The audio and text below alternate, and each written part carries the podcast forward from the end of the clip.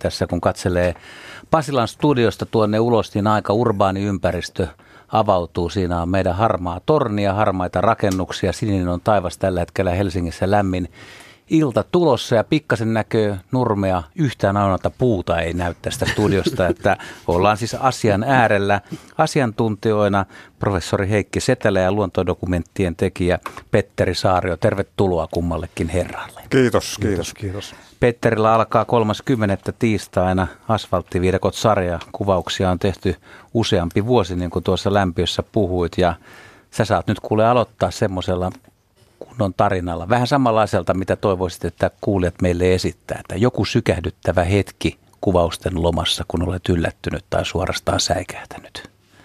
Sanotaanko niin, että kaiken kaikkiaan prosessi oli yllättävä, että kun kolme vuotta sitten aloitin kuvaukset, niin mä en ollut ihan hirveän innoissani, että mä olin juuri saanut kuvattua kuuden dokumentin sarjan Suomen ehkä hienoimmissa erämaissa ja ajatus sitten siitä, että – viettäisin kolme vuotta kaupunke- kaupungeissa, niin se ei tuntunut kauhean mukavalta.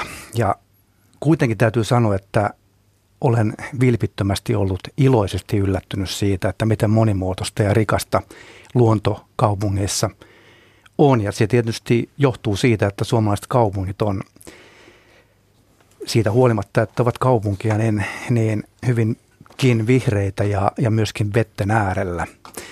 Että paljon on tämän prosessin aikana tullut häikäistyttyä siitä luonnon monimuotoisuudesta ja esimerkiksi siitä, että tämmöiset perinteiset erämaalajit, niin kuin vaikkapa kanahaukka, on, on tota, juurtunut Helsinkiin jo kymmenin reviirein tai lehtopöllö tai näin, että ihan vaikea sanoa sitä yksittäistä sykähdyttävintä tarinaa, mutta kaikki on sykähdyttänyt jopa tuossa rautatieaseman vierellä asustelevat rotat.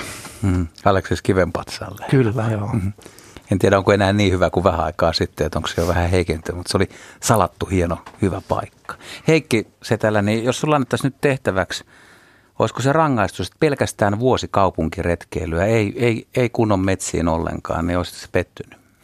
En mä pettynyt olisi laisinkaan, että kyllä luonnot ovat siis tämmöisiä äiti luonnon omia biodiversiteettitaskuja. Eli meillä kaupunkipuistoissa niin lajimäärä saattaa olla mahdottoman runsas.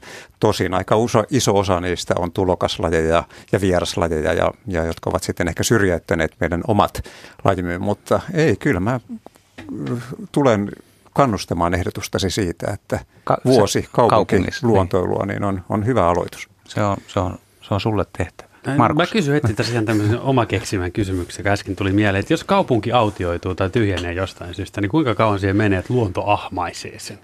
Siis luontohan on tällä hetkellä tietyllä tavalla jo ahmaisemassa koko ajan, siis se on jatkuva prosessi. Kaupungit, asfaltit hajoavat, sieltä lykkää voikukkaa ja muuta kasvillisuutta.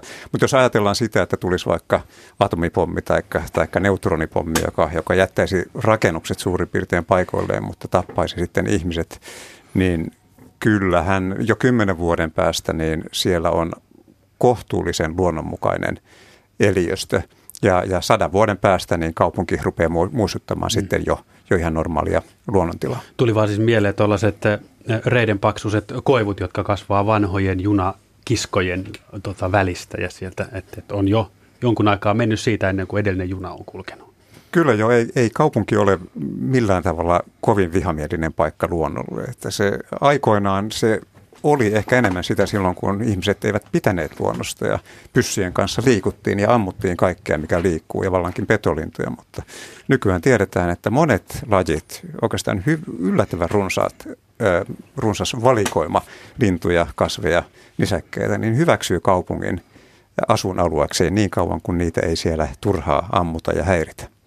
Tuohon Markuksen kysymykseen, niin kyllähän suomalaisissa pikkukaupungeissa No isommissakin niin on, on alueita, missä se tavallaan pieni auto, autioituminen on tapahtunut sillä lailla, että vanha, vanha puutalo on jäänyt tyhjilleen.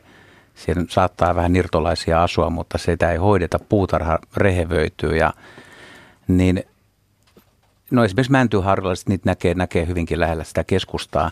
Mutta mä mietin sitä, että olisiko teidän mielestä Petterille vähän tämmöistä fiilispohjasta nyt heti alkuun, niin päästään pohtimaan, että voisiko esimerkiksi Helsingissä tai Porvoossa olla joku, joku isompikin rakennus, mikä olisi oikeasti ihan näköala rakennus, että ihmiset pääsisivät näkemään kau- keskellä kaupunkia, kun iso talo hiljalleen sieltä kasvaisi saniaisia ja puita tulisi ikkunoista ja lokit pesis katolla ja vähän niin kuin toi Linnanmäen se vesi tornialue, kun siellä huipulla kasvaa kaiken näköistä. Joo, siellä minäkin makailen asfalttivirkot sarjassa ihmettelemässä. tota, äh, kyllähän kaupunkien arkkitehtuuri on monin paikoin sen näköistä, että olisi ihan suotavaa, että se luonto ottaisi niitä taloja haltuunsa, mutta, mutta että itse törmäsin muun muassa Hämeenlinnassa kansallisessa kaupunkipuistossa siinä rautatieaseman vieressä on tämmöinen vanha höyrysahan alue, jonka on annettu sitten sen jälkeen niin kuin ikään kuin näiden vanhojen raunioiden perustusten rakennelmien niin kuin päälle tai luonnon on annettu ottaa omansa paikkansa, niin kyllähän se on muutamassa vuosikymmenessä tehnyt aika selvää jälkeä ja tämmöiselle luonnon ystävälle se on aivan mahtava kokemus, kun näkee, että, että luonto ottaa lopulta aina omansa. Se, se merkitys on kuitenkin suuri sitten, että, että jos, jos joku jätetään, rakent- tai jätetään tyhjilleen, niin se, siinä ei montaa vuotta kestä, kun yllättäen alkaa tapahtua. Ja ehkä tavalliset ihmiset ei sitä aluksi huomaakaan, mutta, mutta Heikki esimerkiksi maaperän hommissa, niin kuinka nopeasti sinne tulee multaa lattialle tai jotain kariketta ja elämä alkaa esimerkiksi jossain rakennuksessa. No se, se maaperän kasaantuminen on hidas prosessi sinänsä, että on arvioitu, että yhden senttimetrin eloperäisen ää, kerroksen syntyminen vie noin tuhat vuotta, mutta ei se kaupungeissa ja täällä Pohjolassa varmaankaan niin kauan vie, että, että yllättävän niukoissa ra, ravinne, tai niukoin ravinneresurssein kasvit elävät kaupungeissa ja, ja, ja tunkevat kivitalojen seinistä ja asfalttien raoista ja muuten. Tämä sama mm. ilmiö näkyy aika hyvin Tchernobylissa, ja, joka räjähti, joka, joka tuhoutui kaupunki, koska se oli 70-luvun lopussa. Ja, ja, ja siellä, siellä luonto on, on vallannut Tchernobylin kaupungin ja siellä on jopa isoja petoeläimiä liikenteessä. Kun Juha Joo. kysyi tuossa alussa, että mikä niin kuin yllätti, niin nyt niin. tuli mieleen, että yksi sellainen asia kyllä yllätti oli kaupungeissa olevat metsät. Ja tätä meidän sarjaa kuvattiin kymmenessä eri kaupungissa ja jokaisesta löytyi todella hienoja, hyvin luonnonmukaisia, luonnontilaisia metsäalueita. Ja tota, se pani ajattelemaan, koska kaupunkien ulkopuolella, kun ollaan, ei olla suojelualueella, niin usein valitsee hyvinkin tämmöinen monokulttuuri ja vaikka tehokkaasti hoidetut metsät. Että kaupunkimetsät on todella yllättävän hienoja, monimuotoisia ja myös luonnonmukaisia. Ja sieltä onhan se aika puhuttelevaa, että jostakin Helsingin keskuspuistosta löytyy enemmän kääpiä kuin keskimäärin kansallispuistoista. Että ne ajatus siitä, että kaupunkiluonto olisi jotenkin semmoista hyvin puistomaista, niin se ei välttämättä kaupungin metsät voi olla myöskin hyvin luonnontilaisia. Esimerkiksi Helsingin metsät. Kyllä. Jotka on ihan huippuja. Markus. Joo, meillä on ensimmäinen soittaja Kari Espoosta. Morjes. Morjens. Mukavaa, että tämmöistä ohjelmaa saa kuunnella joskus myös tämmöinen 60 vuotta urbaanissa ympäristössä kasvanut ja varttunut salskeahko nuori mies. Hyvä. Tai nuorehko. Nuori. Joka tapauksessa. nuori, nuori sinä olet, no niin. no niin, no miten se nyt laskee, 50-luvulla syntynyt. Eilen iltapäivällä ajelin autolla Espoon keskustasta etelään Finnoon tietä. Siinä on semmoinen Latokasken alue. Molemmilla puolilla on, nyt paljastan tämän tietämättömyyteni, niin se on kovin keltainen, onko se sitten rypsiä vai rapsia kesällä. Joka tapauksessa isot pellot ja minua, minä rupesin katsomaan, mitä tuolla tapahtuu. Sieltä tuli laidasta, toisesta laidasta hirvi emä, perässään kaksi vasaa ja toisesta suunnasta tuli valkohäntä peura. Ja sitten oli hauskaa katsella, miten tämä emo ylvästi eteni ja sen jälkeen nämä vasat innostuivat tästä valkohäntäpeurasta, kuten myös valkohäntäpeura heistä. Ja sitten oli hauska katsella sitä minuuttikaupalla, kun ne kis, ihan selvästi ystävällismielisesti kisailivat nämä vasat ja tämä valkohäntäpeura. Niin, että tämä emä jäi sitten kattelemaan, möllöttämään siihen, että mitä, mitä te sinne nyt jäitte. Että ja sitten jotain siinä kai ölisi ja nämä vähän aikaa ihmetteli nämä vasat ja jatkoivat matkaa ja äiti, emäs, emänsä perässä ja, ja tämä lähti sitten samaan suuntaan vielä loikkimaan tämä valkohäntäpeura. Se oli erittäin huvittavaa katsella ja, ajat, ja nyt ajatellaan, ymmärretään kuitenkin se, että puhutaan Suomen toiseksi väkirikkaimmasta kaupungista ja sen keskustasta. Mitäs herrat sanoo? No onhan se aina hienoa nähdä kaupunkialueella isoja nisäkkäitä ja vaikka tietenkin hirven tapaaminen, jos autolla on liikenteessä, niin se voi olla kaksipiippuinen juttu. Mutta Espoo nyt on aika lähellä suuria metsäalueita sekä pohjoisessa että idässä. Päästään sinne Kirkkonummen alueelle ja, ja, ja pohjoisessa on sitten kohtuullisen suuria metsäalueita. Ja, ja just tämä Latokasken alue niin on aika tunnettu siitä, että, että siellä on sekä valkohäntä kaurista, joka on sen uusi nimi nykyään, ja se, sekä hirviä. Se, että niitä näkee samaan aikaan, niin on aika harvinaista. En juurikaan muista itse nähneeni koskaan näitä, näitä kahta Suomen sorkkaeläintä samaan aikaan. Ja jos siellä vielä vasoja on, niin emät ovat kyllä yleensä hyvin arkoja sitten siitä, että vasat joutuvat vieraiden lajien tai ehkä no, vieraiden lajien kanssa kosketukseen. Että voi vaan onnitella siitä hyvästä, hyvästä tuota, havainnosta.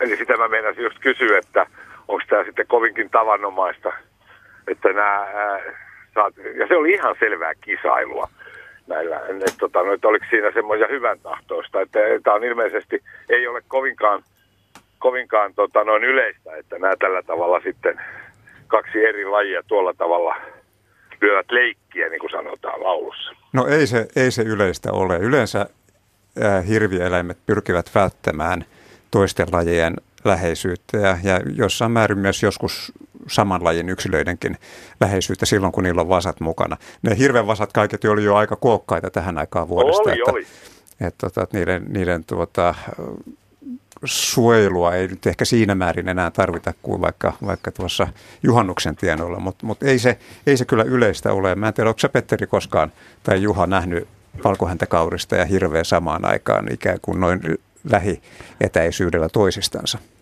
En ole kyllä nähnyt, mutta, mutta tota, hyvin mielenkiintoisia tapauksia kyllä muuten, että esimerkiksi Porvoossa hirvi asteli kerran kauppaan sisään ja tuli sitten ikkunasta läpi ulos. Ja, ja, ja nyt kun itse tässä on kuvaillut muun muassa hautausmailla, niin äh, isolla hautausmaa-alueella siellä ihan säännöllisesti Helsingissäkin törmällään näihin hirvieläimiin. Ja eihän, kun mainitsit tuossa, että, että ää, aina on hieno kokemus, jos kaupungissa tapaa ison nisäkkään, niin ei tässä kauan ole, kun Porvoon ihan keskustassa käveli karhu ja löysi tiensä ulos sinne saariston suuntaan. Mutta onneksi löysi. Onneksi niin, löysi. Näin, että, että kyllähän meidän kaupungit on sellaisia, ää, joissa tämä on mahdollista. Ja ja tässä Espoossa, Espoossa kaihan tästä on montaa vuotta, kun siinä kovin muutaman kilometrin päässä Jorvinmäellä, Pempeölessä karhu tepasteli siellä Kehä kolmosen kupeessa ja, ja, ja kävi sairaalan pihassakin kääntymässä ennen kuin metsämiehet saivat hänet sitten osoitettua hänelle toisen reitin. Niin ja kyllähän ajat muuttuvat ja, ja lajit sen myötä kaupungeissa. Mä muistan ää, ystäväni Timo Vuorisalo Turun yliopistosta aikoinaan esitti minulle lehtileikkeen Turun Sanomista joskus 1900-luvun alusta, jolloin oikein isolla räntättiin, että Jänes oli nähty Turussa. Ja, ja, ja, ja, ja nykyään rusakoita ja jäniksiä ja kanineja näkee tietenkin joka paikassa, mutta, mutta asia on vaan niin, että kyllähän se luonto kaupunkeihin tulee, kun sitä ei enää ammuta. Kari, kiitos soitosta. Täytyykö sen verran, saanko pienen kevennyksen vielä tähän loppuun sanoa, että kyllähän tuossa nyt on jo sata vuotta, kohta ollut tuossa Arkadianmäellä semmoinen 200 ketun tarha. Jätämme Kari rypsi ja rapsi sitten vaikka johonkin seuraavaan niin. kertaan. Kiitos niin. soitosta ja hyvät illanjatkoa. Ei mitään, ja yes. hyvää syksyä. Tämmöiset ohjelmat on hauskoja. Kiitos. Hyvä. Kiitos, hei. Ja siis kaupunkiluonnosta voit kysyä, kertoa, ihmetellä, tarinoida soittamalla numeroon 020317600, kuten Kari oli tehnyt, tai sitten lähettämällä sähköpostia radio.suomi at yle.fi. Mä otan vielä metsäkaurista ja valkohäntäkaurista sen verrankin, kun oltiin Espoossa, niin siitä tulee reittiä esimerkiksi Helsingin Lauttasaaressa, niin se joka vuosi havaitaan kuitenkin lait. Ja se on aika hämmästyttävää, että ne on kuitenkin rusakkoa suurempia, kohtalaisen kookkaita eläimiä, niin kyllä ne aika taitavasti pieneenkin puistoon tai saareen kätkeytyy. Että, että voi olla, että niin kuin huolimattomalta ihmiseltä jää näkemättä, vaikka saisi tiedon, että tuossa on nähty tunti sitten. Tämä on ihan e- totta ja äh, anteeksi keskeyt. Joo, ei. Joo, ei, se, tota, sen havainnon on itse tehnyt, että, että e, silloin kun ihminen on pääsääntöisesti liikkuu itse kaupunki, kaupungeissa ulkotilaissa, niin silloin tietysti eläimet ei välttämättä ole kaikkein aktiivisimmillaan. Ja monesti ne havainnot tehdäänkin sitten aamuyön tunteina postinjakajat, ja sitten jos on mennyt ilta vähän myöhään, niin mm-hmm. tullaan, kälpitään kotiin, niin sitten törmätään niihin kaupungin vähän isä, iso, isompiikin nisäkkäihin esimerkiksi. Mutta yöhän on siis äärettömän mielenkiintoinen, että ei, se on ihan suora kannusti ihmisille, että kyllähän kannattaa, jos olet nisäkkäistä kiinnostunut, olet kaupungista ja maaseudulla, niin iltayöt, yöt ja sitten varsinkin aamuyöt. Näin Kaikki nämä, niin ne on, ne on kulta-aikaa. Että siinä pitää, pitää vaan valvoa tai herätä aikaisin niin kuin lintuharrasteillekin. Että, niin ja vallankin niin. se on kesällä kulta-aikaa silloin, kun jotain näkee, mm. mutta menepäs Juha Metsään joulukuussa, niin, tai, tai kaupunkipuistoon, niin ei siellä mitään. No olisi pitänyt vähän tarkemmin, tarkemmin taas selventää, no näinhän se. Mutta tosiaan yö, niin. yöaktiiviset eläimet, nisäkkäät ovat mm. yleensä yöaktiivisia ja ja sen takia niitä yöaikaa näkee parhaiten. Lähetysikkunasta otamme kysymyksen. Se kuuluu, että miksi kaupunkiin on tullut harvinaisia lintuja, kuten sepelkyyhkyjä, ja viime viikolla kysyjä on nähnyt merimetson tikkurilassa.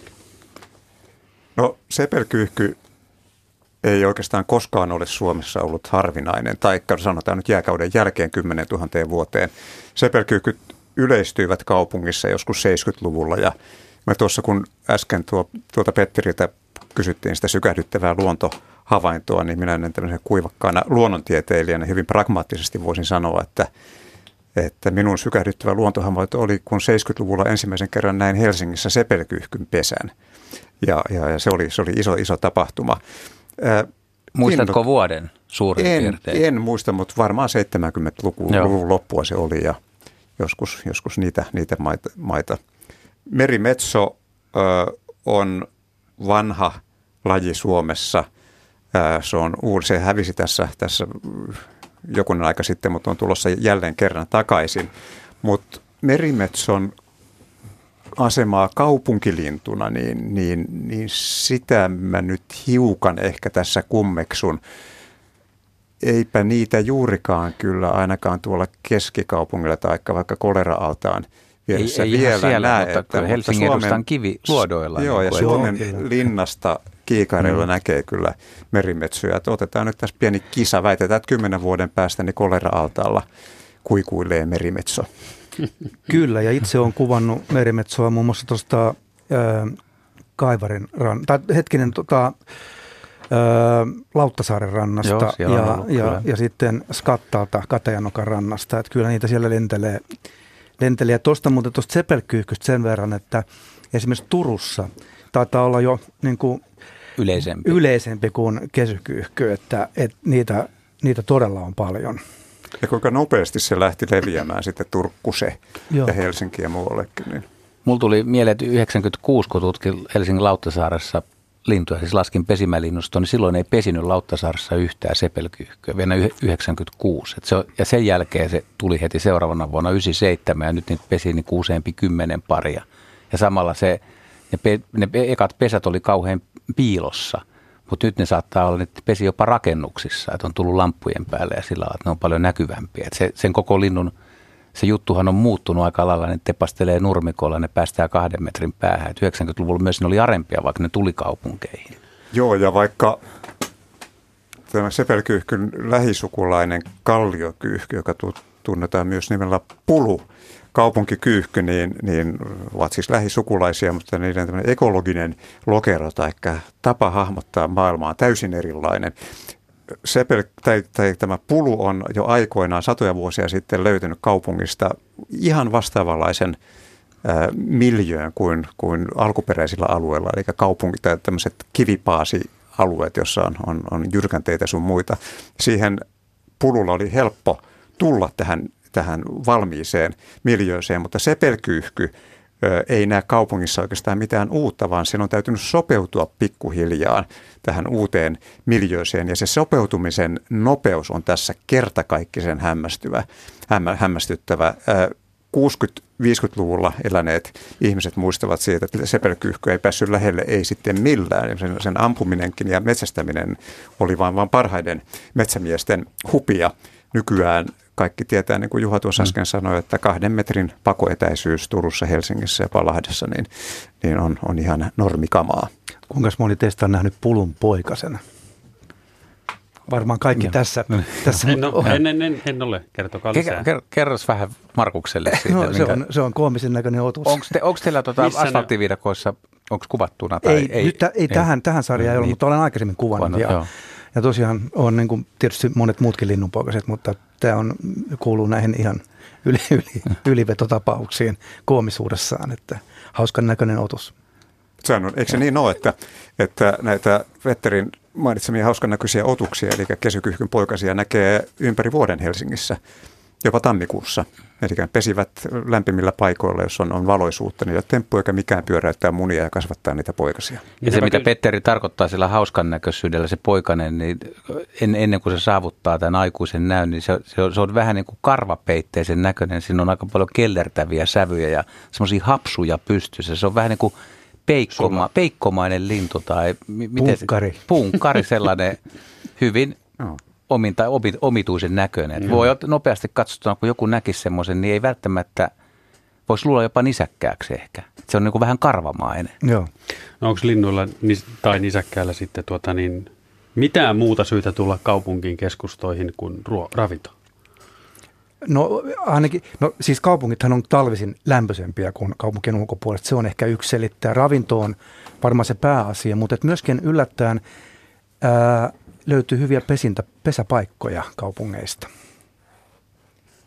Ja vielä yhtenä aika tärkeänä asiana on, on, on petojen puute.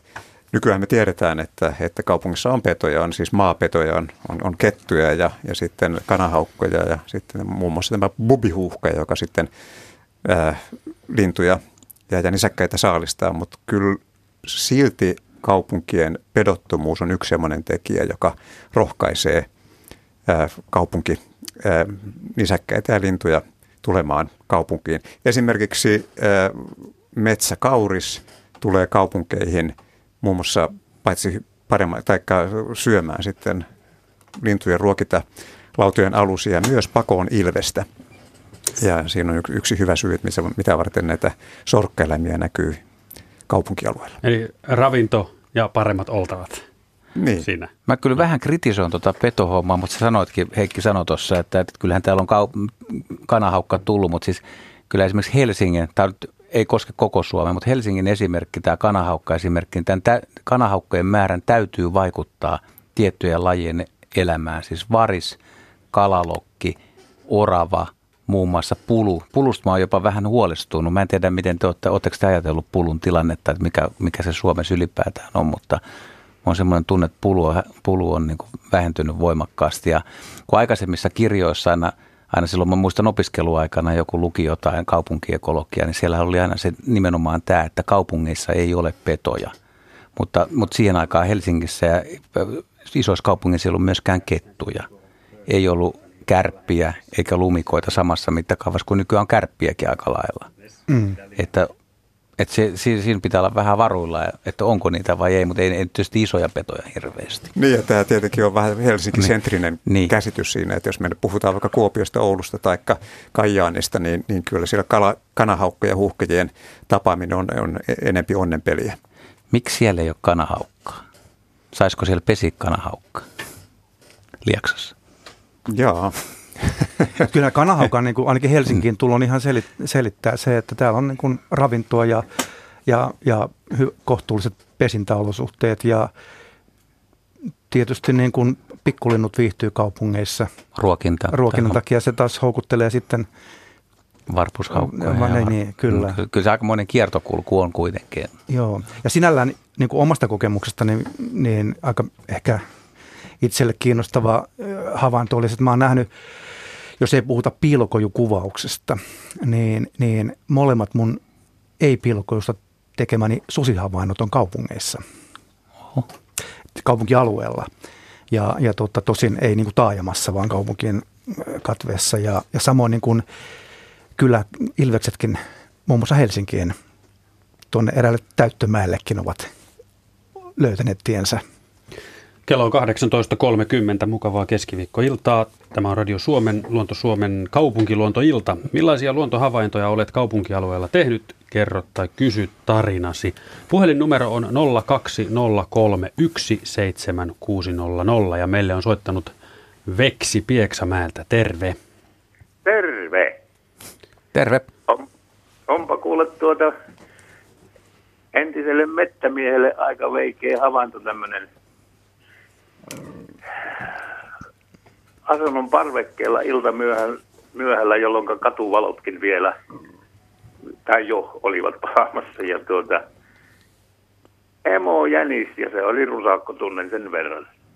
Toi poika sen kuule soraa kavulle. Tässä on omakotitalo aluetta ja muutama kerrostalo. Ja kävi köllälleen siihen soratielle ja alkoi imettyä sitä poikasta. Ja sitähän seurattiin kaverin kanssa pitkään ja no se sitten sai kai poikainen tarpeekseen ja hyppi, hyppi, hyppi siitä iloisena pois ja emo perästä. Että mikä on tämmöinen häiriö, että kun minä sen tiedän, että ainakin mettäjänis imettää tuolla piilossa ja tullaan sitten syöttämään, mutta että rusakko, onko se sen verran tyhjä? Noin. Siihen hänen henkiseen elämäänsä en, en pysty ottamaan kantaa, mutta, mutta kyllä kaikki jäniseläimet toimivat kuten sinun tuntemasi metsäjänis, eli ne jättävät poikasensa piiloon, jota käyvät sitten kerran tai kaksi kertaa päivässä imettämässä. Ja se piilo on usein vielä niin hyvä paikka, että, että, että, että sitä, sitä ei löydä muuta kuin sattumoisin. Se, että se tuo ö, poikasensa niin kuin ikään kuin näy tieten tahtoen avoimelle paikalle, käy siihen köllöttämään ja rentoon imetysasentoon, niin, niin, niin se on kyllä, kyllä koskaan tuomasta kuullut, että olisipa halunnut olla näkemässä tämmöinen tapaus. Mutta voi olla, että, että siinä on nyt jotain häiriötä siinä emossa. Poikanen ei myöskään kovin mielellään seuraa sitä emoa, eli sekin, että se emo ja poikainen tulivat sinne yhdessä, peräkkäin. niin se peräkkäin, niin sekin on jo aika eri, erikoinen havainto. Että, mutta onneksi kun pitää silmiä auki ja observoi tätä luontoa, niin voi, voi nähdä semmoisia tapahtumia, joissa, joissa tuota asiantuntijankin tietämys ja taito loppuu ja menee sormi suuhun. Koska, joo, niin kuin äsken sanoin, niin tuota, minä olen entinen mettämies ja olen kyllä perehtynyt, että jäniksen tuota elämään, en, en toki sielun elämään, niin tuota, tämä tuntuu minusta niin ihmeelliselle, ja, kun, ja se kun ei ollut yksi kerta, vaan se oli useamman kerran tämä sama temppu. Jo itse on törmännyt parikin eri kertaa Rusakon poikaseen hautakiven edustalla niiden havujen, mitä siihen on tuotu, niin alta kun vähän nostelen, niin sieltä saattaa löytää – niin se on ollut sen piilopaikka? Pi- se on ollut piilopaikka. Sitten no. kun sinne jää pikkusen, pikkusen aikaa seurailemaan, niin siinähän käy niin, että sitten jossain vaiheessa emo tulee paikalle. Joo. Ruokkimaan. Mutta tässä kun oli toisinpäin. Niin, no erikoista. Emo tuli ja penska tuli perässä. Onko tästä kauan aikaa? Onko tänä vuonna vai? Tänä keväänä. Ah, niin. Se on kesäkuun alussa. Joo, joo. Jolloin no. poikaset on vielä niin kuin imetyskelpoisia. Joo, mielenkiintoinen juttu. Hmm. Ei mitään. Kiitoksia Veksi soitosta ja hyvät illan jatkot sinne Pieksämäelle. Pysyhän kuulolla. Kiitos samoin ja kuuntelen miellyttävää juttu. Yes, hyvä. No niin, moikka. Joo. Mulla on Moi. vähän samanlainen havainto siis rusakoimetyksestä. Mä oon nähnyt kaksi kertaa elämässäni ja mä oon ollut mikä aika paljon ulkona, että et, et, tota, mahdollisuuksia olisi ollut ja semmoisilla rusakkoalueilla, niin ne on vähän samanlaisia. Toinen on ollut ihan, ihan isolla kadulla keskellä tietä. Jostain tuli rusakko ja sitten sieltä pinkas se pieni poikainen ja keskellä tietä – puolen yön aikaa, niin hetken imetti ja sitten se poikainen meni takaisin takas niin puistoon. Ja se tapahtui siis todella keskellä asfalttitietä, mikä on hämmästyttävää.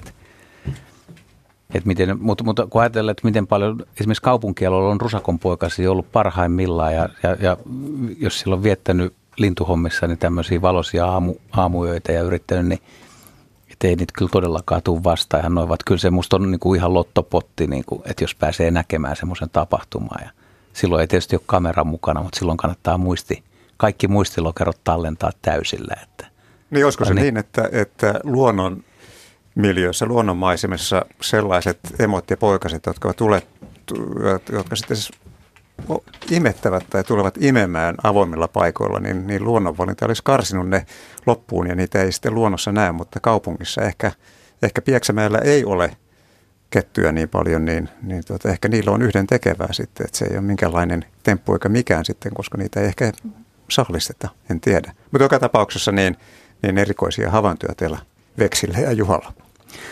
Täällä on sähköpostikysymys, missä kysytään Petteri Sarjasta, niin miten tuo, toi kani on käsitelty, että kun oli, oli viime vuonna virus tappo paljon kaneja, niin tuota...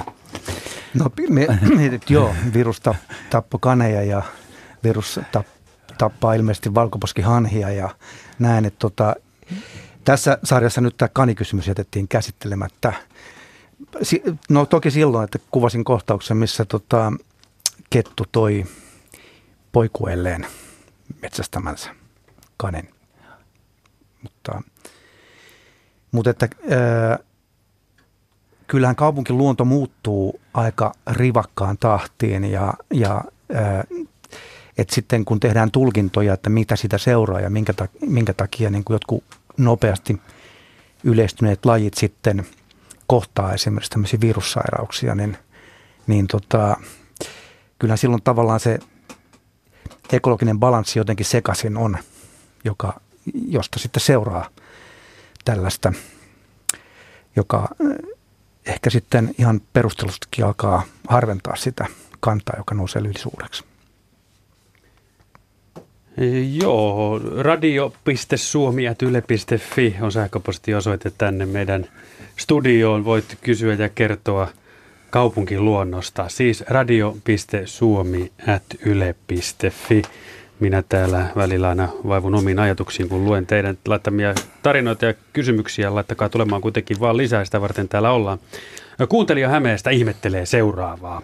Miksi ihmiset ruokkivat rottia kaupungeissa ja vielä kuvaavat niitä siihen päälle? Muun muassa Riihimäellä lintujen ruokintapuistossa poiki rotta-ongelman. Ja vielä kysymys siihen liittyen, kun oli aikanaan tässä ei kovin kauan sitten, kun rotat ovat pesiytyneet henkilöautoihin. Miten se oikein nyt on niin käynyt ja miten ne sinne autoihin pääsevät? Kuuntelija Hämeestä on näin laittanut. Niin, itsekin kuvasin tässä oman sarjani siiliä, joka kävi ruokakupilla ja heti kohta perään tuli rotta ja tuli syömään samalle kupille. Tosin on kyllä havainnut sen, että, että monelle rotta voi olla joku muukin siimahäntä, joka vilahtaa, vaikkapa metsähiiri, niin kun tarpeeksi säikähtää, niin se rotta on jollakin tavalla sellainen ihmisille erinäistä syystä pakokauhua aiheuttava pikkujyrsiä, joka, joka sitten herättää intohimoja. Mm. Eli rotta-ongelmaa tai rottaa kysymystä on jotenkin siis, siihen on reagoitu liikaa. No, se ei ole niin ongelma. No en mä tiedä. Kyllähän se ongelma silloin on, kun, kun siitä puhutaan ja, ja eittämättä totta on, että rotat ovat lisääntyneet ja, ja runsastuneet kaupungeissa. Ja yksi syy varmaankin on se, että niitä puhutaan nyt talvilintuja ehkä ruokitaan, jos ei nyt väärin, niin ainakin sillä tavalla, että rotat pystyvät sitten nauttimaan niistä siemenistä, jotka, jotka ruokitalaudan – alta löytyy. Mutta sitten, että mitenkä rotat sitten pääsevät autoon, niin siellä on oikeastaan vain yksi tie ja, ja se on sieltä moottorin alta, konepellin alta nousevat sitten ylös ja, ja, ja on niin suuri autojen asiantuntija, mutta siellä kuulemme jossain siellä jalkatilassa on semmoisia alueita, josta, josta, jotka on vain huovan peittämiä, josta sitten rotta pääsee jyrsimällä läpi. Ja autossa on sitten hyvä syödä ja olla tehdä. Se on, autohan on, on turvallinen tyys ja siinä on, ollaan vähän niin kuin herran kukkaussa. Siinä on seinät, katto ja lattia, sieltä kettu ei tule nappaamaan, taikka sitten vaikka se huuhkaja. No se taisi olla yksittäistapaus tämä autohomma, mutta siis tässä, tässä sivutaan tässä ruokintakysymyksessä kuitenkin tätä perimmäistä hommaa, että kaupung, myös kaupungeissa, ei pelkästään maaseudulla ja omakotitaloissa, niin ihmisillä on, ihmiset perustaa ruokintapaikkoja puistoalueella.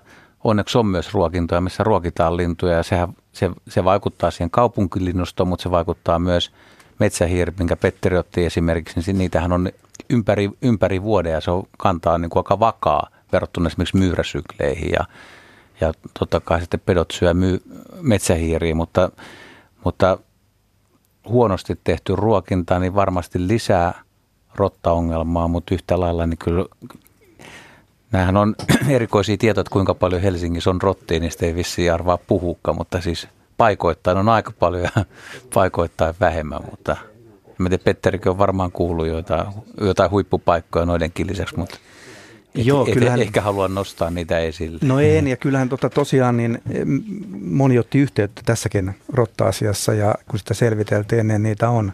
Ja ehkä tämä tämmöinen niin kuin rottien tarkoituksellinen ruokkiminen on ehkä kuitenkin hyvin harvinaista, että ne on just näin, että lintujen ruokitapaikoilla ja ehkä just siilin jossain paikassa saattaa sitten käydä, käydä rottakin vierailemassa ja käykin.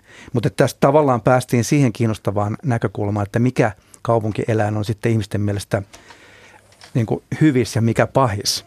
Että et rotta nyt on suurimman osan mielestä jollakin tavalla hyvin epämiellyttävä otus ja sen harteilla on tietysti historista syystä paljon kannettavanaan.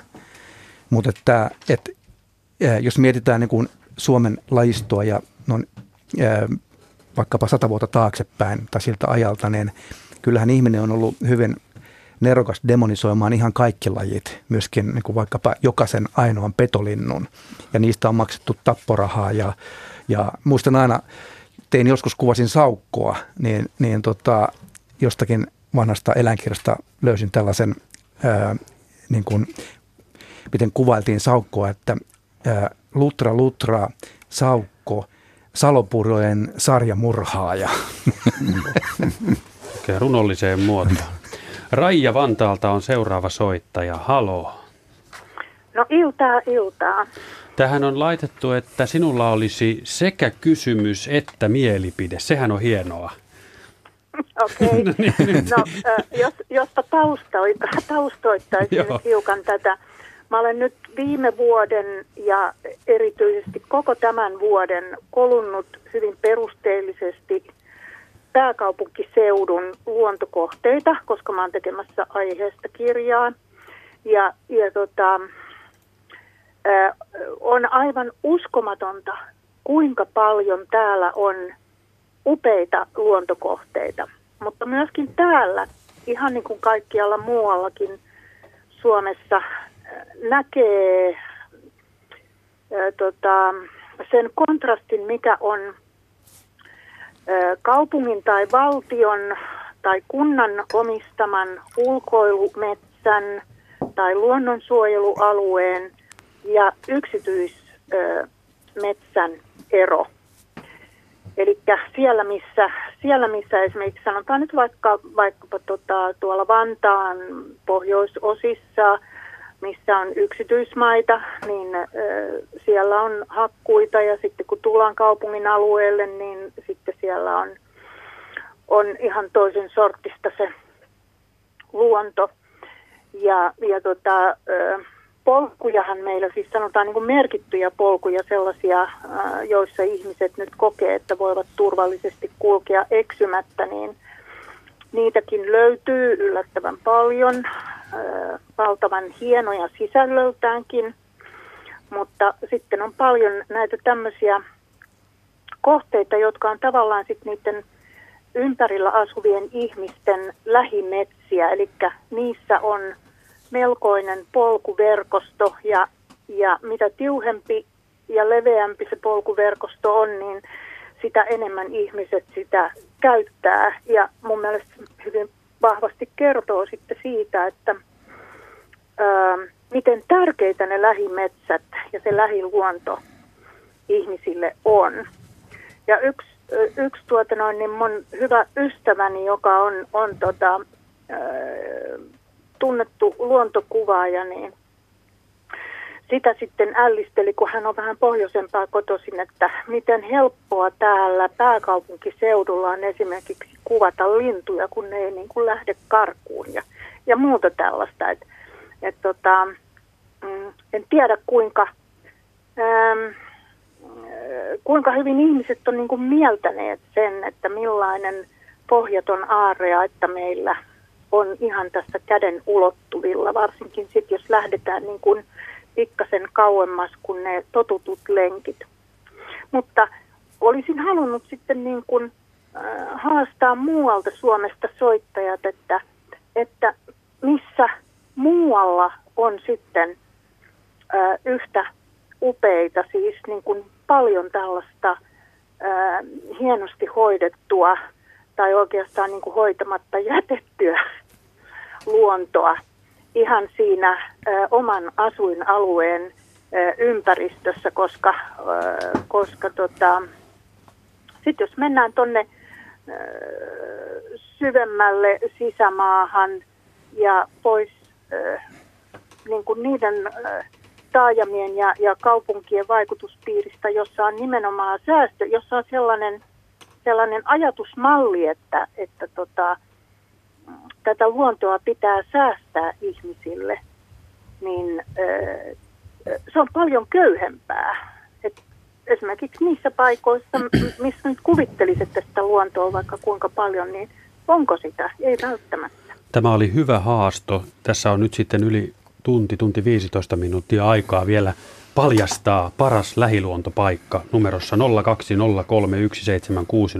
tai osoitteessa radio.suomi.yle.fi. Jotta saadaan Raja sinun kysymyksesi käsiteltyä ennen merisäätä, niin voitko esittää sen nyt suunnilleen tässä? Niin, eli soittakaa ja kertokaa, missä muualla päin Suomea ö, olette löytäneet ö, ihania aarepaikkoja. No niin. Hyvä. Ja sitten, sitten vielä viesti kaupunkien liikunta- ja, ja, ja tota noin niin, puistoporukoille, että ää, on tietysti hyvä, että tulee luisteluhiihtäjille myöskin uria ja niin edellensä, mutta mitä leveämpi tie, sitä huonommin se vie sinne metsän sydämeen. Vain polku vie sinne. Kiitos Raija soitosta ja hyvää iltaa Vantaalle. Hei hei. Kiitos samoin, moi. Moi.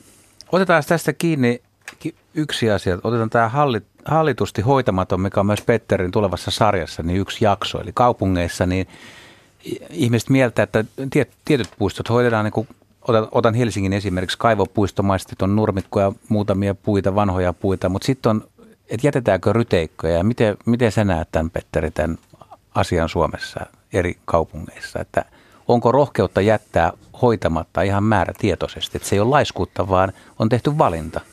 No me otettiin tähän sarjaan tämä hallitusti hoitamaton näkökulma juuri siitä syystä, että, että se edelleenkin näyttäisi jonkun verran tarvitsevan sellaista rohkeutta tehdä semmoinen tietoinen valinta, että, että kuitenkin se perinteinen ajattelu kaupunkien puistosta on se, että ne on niin hyvin tämmöisiä sterileitä nurmikenttiä sieltä maan tasalta.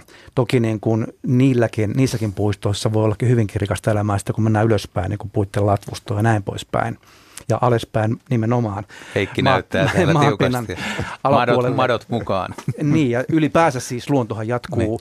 sekä pinnan alla että maan tota, pinnan alla. Ja, kyllä, kyllä.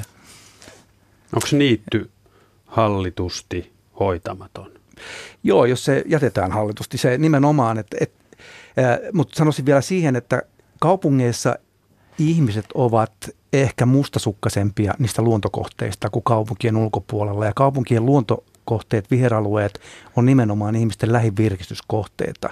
Ja sen takia, jos siellä tapahtuu jotain sellaista, joka muuttaa sen virkistysarvoa, heikentää sitä, mä, niin ihmiset reagoi siihen. Mä muistan Juha, joskus jo aikanaan sä olit huolissasi siitä, että niittyjä ei enää ole sillä lailla niin kovin paljon. Onko se sama juttu edelleen? Mä, mä, mä oon ollut huolissaan vähän kaikesta välillä. Nyt mä, mutta esimerkiksi ajatellaan tuommoissa, täytyy pohtia tätä vastausta, mutta lahopunkin määrä niin kuin että voi sitä ajatella, että vaikka on siististi hoidettu nurmialue, missä on muutamia puita, niin eikö sinne reunaan voi jättää niitä lahopuita tai tehdä niistä vaikka kuutiota tai jotain, jätetään se puu lahoamaan, kun se, että se viedään pois sieltä puistosta. Joo, siis kyllähän kannattaa muistaa, että, että oikeastaan kaupunkipuistot ja kaupunkimetsät ovat eri asioita. Kaupunkipuistot ovat juuri niitä, jotka on istutettu aikoinaan ja joita, joita hoidetaan, jossa on nurmikenttä, johon on mukava mennä piknikillä ja, ja nauttimaan eväitä sen huovan päällä. Kaupunkimetsät ovat sitten tämmöisiä jättömetsiä, jotka ovat sitten jostain syystä jääneet rakentamatta yleensä sen takia, että on, on tuota, kovin kiveliöstä. Yle. Radio Suomi. Meillä oli Heikki Setälä ja Petteri Saarion kanssa tuossa merisän aikana niin kiihkeä keskustelu tästä sinun aloittamistasi niitty- ja ketohommasta kaupungeissa ja tultiin siihen tulokseen, että, tai Heikkikin sanoi, että Helsingin vanhat kallio, kallioalueet on ihan hengästynyt tässä, kun tuota puhuttiin. Niin, siis, siis vähentynyt, mutta siellä on, siellä on monta eri tekijää, mikä pusertaa ketoja ja niittyjä. On tietenkin se rakentaminen, joka, joka suoranaisesti vie sitten näitä kasvualaa, mutta toinen tärkeä tekijä on myös maiseman rehevöityminen. Eli ei puhuta pelkästään vesistöjen rehevöitymisestä, vaan, vaan maa-alueiden rehe, rehevöitymisestä ja, ja liikenteen mukana tulee paljon typpipäästöjä ja fosforipäästöjä, jotka sitten ovat haitallisia ketokasveille. Ja tämän takia sitten muun muassa tästä syystä myös kaupunkien kedot ovat, ovat vähenneet. Mutta niittyjä voi löytää aika yllättävistä paikoista, muun muassa Linnanmäen vesitornin katolta löytää hyvinkin rehevän sorttisen niityn ja, ja sitten esimerkiksi ää, voimalinjojen alta, tien pientareilta ja näin, että monet lajit, jotka on menettänyt luontaisia elinpiirejä, niin sit myös hyötyvät ihmisten toimista ja rakennamista näissä urbaaneissa ympäristöissä.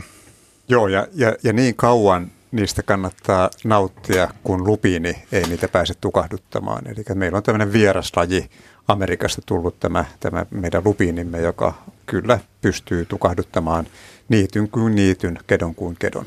No eikö siihen lupiiniin ole mitään lääkettä sitten? Ei. Yhtään maasta. Ne pitää niin. vetää juurineen ja, ja tota, kyllä näitä jotkut valveutuneet paikalliset yhteisöt järjestää näitä lupilin nyhtämistalkoita niityillä. Joo, se on, se on ihan totta, mutta se on, se on kovin työlästä ja, ja lupiinin äh, ongelma meille ihmisille, mutta siunaus lupiinille on se, että sieltä puuttuu kasvinsyöjät. Meillä on ainoastaan lehtokotilo, joka on toinen tietynlainen äh, tulokaslaji, niin, niin pystyy syömään lupiinia ja muutama kirvalaji, mutta, mutta se vaan porskuttaa petojen puutteessa. Puolitoista minuuttia vaan uutisiin aikaan, mutta e, ettekö te hyväksy kaupungissa, kun kaupungissa kumminkin viljellään ja on, on, on vähän tämmöistä urbaania vieraslajia tulee ja ihmiset laittaa, niin jos ne nyt vähän siihen puiston puolelle karkaa, niin eikö, eikö kaupungit jos jossain osaa ole sellaisia paikkoja, missä on vähän rinnakkain myös muita kuin alkuperäislajeja vai? Joo, toki ja, siis kaupunkien kasvillisuudesta, niin vaikka Helsingin kasvillisuudesta voi, voi hyvinkin puolet – olla tulokas tai vieraslajeja. Niin kauan kun ne, ne tulokas- ja vieraslajit pysyvät siinä suurin piirtein pienellä hallittavalla alueella, niin kaikki on hyvin. Mutta ettei tapahdu niin kuin on tapahtunut lupiinille ja jättipalsamille, jotka leviävät, jos nyt käyttää tämmöistä sanaa kuin kulovalkean tavoin, anteeksi äidinkielen opetteeni, mutta joka tapauksessa niin sallitaan nyt niiden esiintyminen niin kauan kuin ne pysyvät edes jonkinlaisissa aisoissa.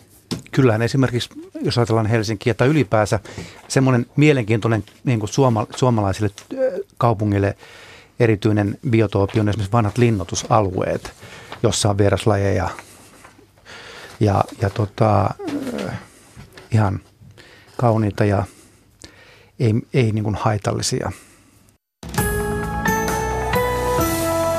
Yle, Radio Suomi.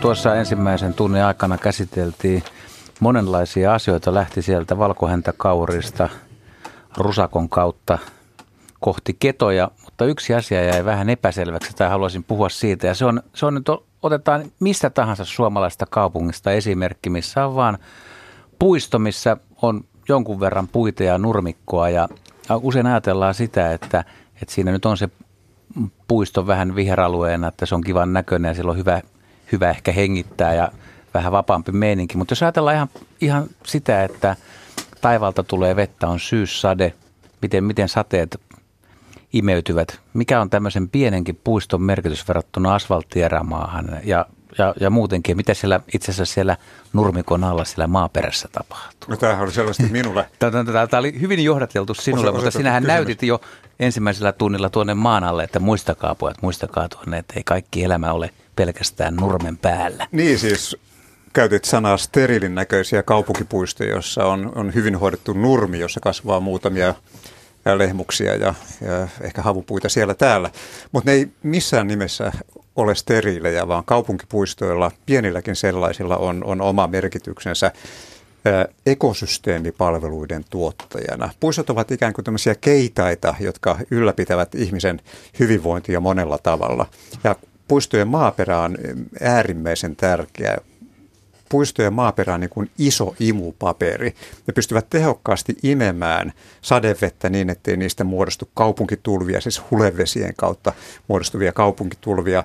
Ne suodattavat vettä, ne tekevät vedessä olevat myrkyt, haitta-aineet myrkyttämiksi, maaperän mikrobit niitä hajottavat, syövät ja, ja tämän vuoksi niiden, niiden, niiden merkitys on, on mahdottoman tärkeä. Maaperässä on paljon eloperäistä materiaalia, joka, joka on kaiken elämän äiti.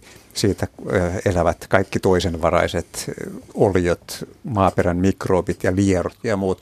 Me olemme niin me muutama vuosi sitten arvioineet, että tuommoisen hehtaarin kokoisen kaupunkipuiston rahallinen arvo voi Helsingissä olla pari 300 000 euroa. Eli jos me hävitetään se kaupunkipuisto ja sen tilalle rakennetaan sitten äh, hulevesi äh, verkostoa, maanalaista verkostoa ja sitä ylläpidetään sun muuta, niin sen rakentamiskustannukset ovat niin kalliit, että, että sillä voidaan antaa hintalappu. Ja minä haluan nyt vielä toistaa sinulle Juha ja hyvät kuuntelijat, hehtaarin kokoisen puistoalueen hinta pääkaupunkiseudulla voi olla jopa 300 000 euroa. Se nousi 200 Ka- 2-300 000 voit tarkistaa tämän nauhoitusta sen jälkeen.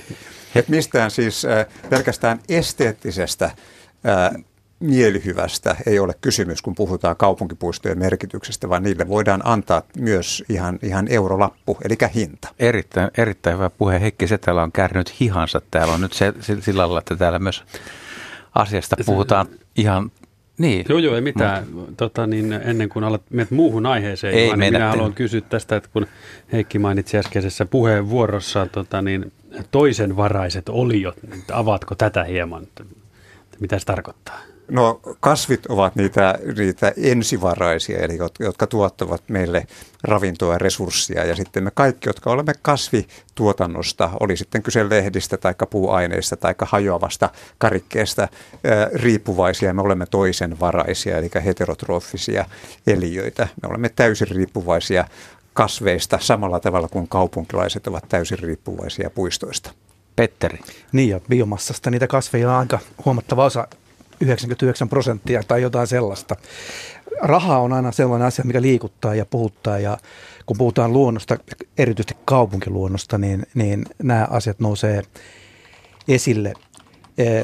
Meidän sarjaa tehtäessämme, niin tota, ehkä semmoinen iso oivalluksen paikka oli se, että kun Suomi itsenäistyi sata vuotta sitten, niin 17 prosenttia meistä asuu kaupunkimaisissa ympäristöissä. Nyt noin 80 prosenttia tai jopa yli.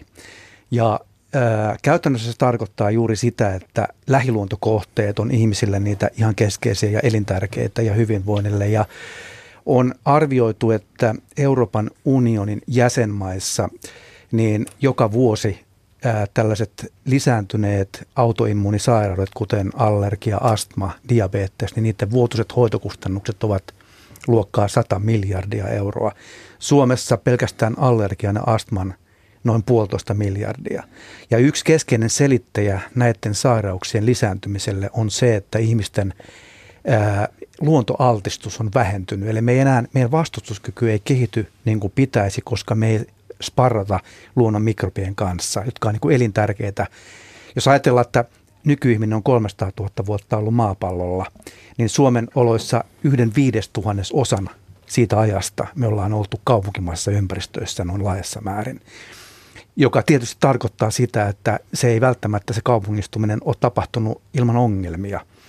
Mutta noin kansanterveydellisesti ja kansantaloudellisesti on niin kuin erittäin perusteltua huolehtia siitä, että kaupungeissa viheralueet säilyvät. Mutta tarkoittaako tuo myös käytännössä sitä, että jos ajatellaan kaupunkimaisia päiväkotipaikkoja, jotka on nykyään aika, aika siistejä, jossain voi olla joku, joku keinomattokin siellä ulkona, että mieluummin olisi keppi ja oksa, jos lapsi nyt joskus jonkun oksan saa suuhunsa ja imeskelee sitä, niin ei se niin kovin pahastaa. Mehän ei voida vaikuttaa siitä, mitä ihmisten kodeissa tapahtuu, ne voi olla liian sterilejä, mutta siis että esimerkiksi päiväkodit ja koulut ja urheilukentät ja jotkut, niin, niin pikkasen, pikkasen tuota epämää tai luonnonmukaisuutta.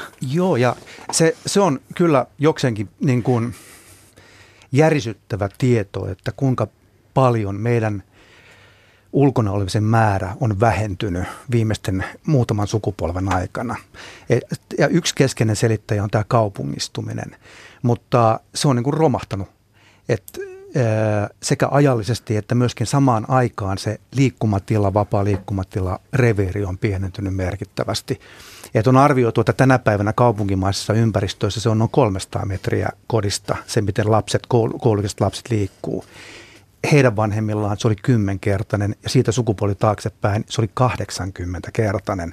Että onhan se aika käsittämätön niin kuin ero ja millä tavalla se ihmisten arki rakentuu ja lasten ulkona oleminen, että, että kyllä mun mielestä se on aika iso haaste myöskin siinä, niin kuin kaupunkisuunnittelun haaste ja jolla, jossain määrin siihen ollaan heräämässä ja on tutkimushankkeita käynnissä, jossa esimerkiksi Lahdessa eräässä päiväkodissa on tuotu metsän pohja eli kunttaa sinne kaupunkipäiväkodin pihalle, jossa sitten pyritään selvittämään, että vaikuttaako se lasten vastustuskyvyn kehittymiseen ja, ja näin poispäin.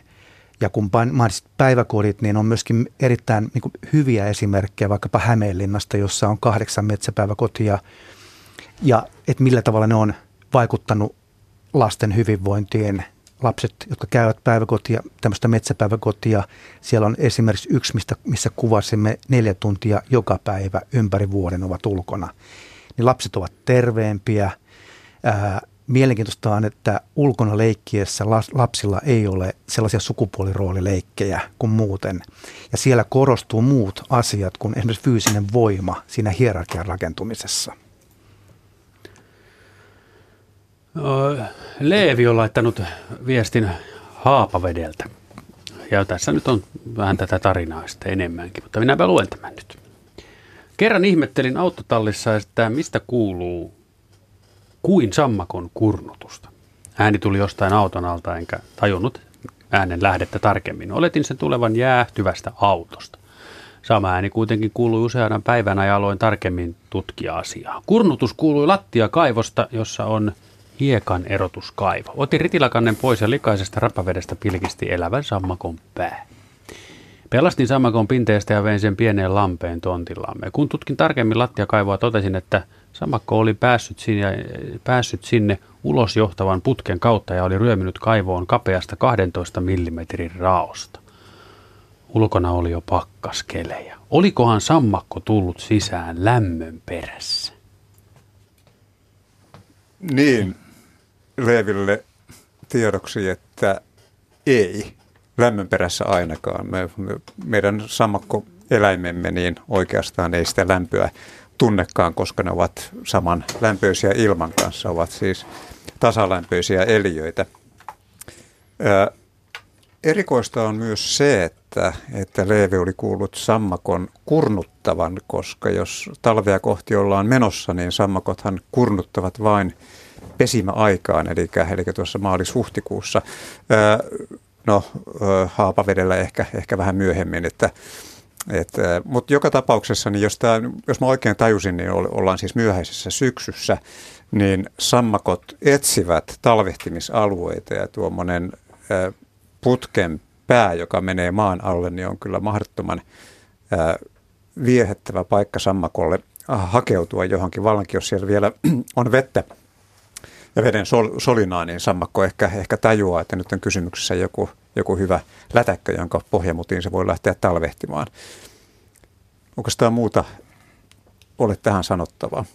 Missä Petteri kuvasi asfalttierämaiden, asfalttiviidakoiden sammakkojaksoa? Tullut varmaan sammakkoja kuitenkin. Jossain. Joo, no siis rupikonnia tuli Joo. kuvattua. Nehän on niin kuin tosi hurmaavia otuksia ja kuvasin niitä sekä pinnan päällä että alla Vantaalla, aika lähellä Helsinki-Vantaan lentoasemaa pienessä lammessa.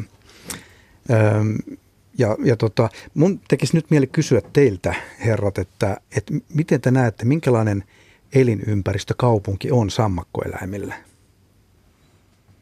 No, ö, riippuu tietenkin siitä, että, että mikä on liikenne. Sammakot siis liiskaantuvat autojen alle samalla tavalla kuin siilit ja monet muut hitaammat. Eli, ja, ja, mutta niin kauan kuin siellä on ö, vesilätäköitä, oli, oli puhe vaikka että jonkunlaisista, ö, no mitä niitä vesilätäköitä nyt kaupungissa onkaan, niin, niin, niin kyllä sammakko pystyy siellä elämään, mutta, mutta kyllä mä näkisin, että, että keskikaupunki sammakolle on aika tylsä paikka. Jarmo Saarikivi, kollegani, on erityisesti perehtynyt sammakkoeläimiin ja niiden kaupunkiasumiseen. Voi kun Jarmo olisi ollut tässä, niin hän osaisi antaa paremman vastauksen sinulle, Petteri, mutta, mutta ei se nyt minkäänlainen sammakkojen taivas tämä kaupunkimiljö kyllä ole. Rupikonnahan kai elää, jos ei joudu minkään pienpedon tai, tai suuhun tai auton alle, niin parhaimmassa tapauksessa jopa 50-vuotiaaksi, mutta luonnossa huomattavan paljon vähemmän, 10-15 vuotta. Mutta 50-vuotias rupikonna on niin kuin mahdollisuus kuitenkin, mahdollista. Kyllä. Seuraava soittaja on Keravalta ja etunimi on Pasi. Morjes. Terve, terve. Niin, ole hyvä. Mulla, no mulla on aika mystinen, mystinen aamu tuossa 90-luvun alussa. Tuota, mä jaoin aamulehteä tässä Kehavan alueella. Ja Kehava on nyt aika tiivisti asuttu alue, yksi varmaan Suomen tiiviimmin asuttuja alueita kaupungista. Niin tota, lähdin ajamaan tuota, lehdet loppu kesken ja piti lähteä hakemaan tuota, tuota, ää, tällaisesta niin kuin, täyttöpaikasta lisää. Ja lähdin ajamaan radan päästä tietä Kehavan Saviolta päin tai Kannistassa päin kohti ihan äärimmäistä keskustaa – Pysähdyin, pysähdyin, jouduin pysähtymään keskelle tietä, kun kaksi fasaania ensinnäkin tappeli keskellä, keskellä tietä keskenään. Ei siinä mitään. Kissa oli siinä, kissa oli siinä vieressä vahtimassa, että jos jompikumpi jää raadoksi, raadoksi siihen tielle, niin tota, hyökkää kimppuun. Ne nyt sitten uskovat mua, mä autolla ajoin siinä, että, että lähtikää tästä pois. Ajoin sata metriä eteenpäin, niin Kullon tie, eli Kullosta tuonne Hyrylään menevä tie meni, meni siinä ja kaksi hirveää liukasteli siinä, siinä tuota, tuota, keskellä kulloon tietä. Ja kun pääsin, pääsin aivan ihan äärimmäiseen keskustaan Kehavalla, eli kuulostan tota, tornitalojen juurelle, missä tämä Hesarin konttori oli, niin eikö, eikö, eikö mitä, niin kaksi kärppää hyppii mua vastaan ihan keskellä Kehavaa kyllä mä silloin ajattelin, että kyllä ei täällä nyt kauan niin kuin kaupungissa asuta, että kyllä tämä niin kuin enemmän aikaa vaikuttaa joltain eläintarhalta. Ja yhden tunnin aikana. Niin mihin aikaan tämä tapahtui kellon aikaa? Tätä aamu, aamu, tai siis neljän, sanotaan viiden aikaan aamulla. Ja oli, oli muistaakseni tota, tuo, tuo kevät, kevät aamu, että oli niin kuin joku toukokuuta tai jotain tällaista. Eikö tässä alussa puhuttu, että kun oikein se aikaan on liikkeellä, niin ainakin mahdollisuudet, ja nyt on käynyt onnenpotku? Tai niin kuin... no kyllä siis sattui, siis en, en, en, mä ajattelin, että eihän tämä voi olla totta, että tässä on joku, kohta, kohta pitää alkaa varmaan, että kun ajelee tuolla noin, että niin kuin kaupungissa, että tämähän tulee kaikki juokseen alas suunnilleen. Joo, kyllä.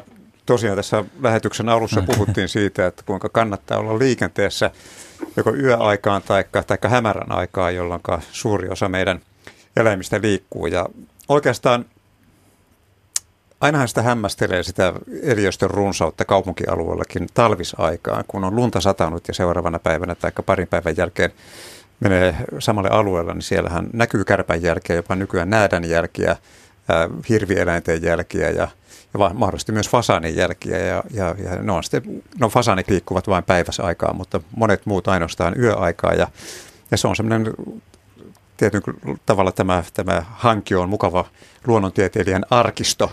Ja, ja nyt sitten oikeastaan tähän luonnontieteilijän arkistoon arkistohoitajaksi pitää lisätä sitten postimiehet, jotka, joilla on mahdollisuus nähdä vaikka, oikein, vaikka, vaikka muita, muita sellaisia asioita, mitä me normaalit aamua pelkääväiset ihmiset emme sitten välttämättä pääse havaitsemaan.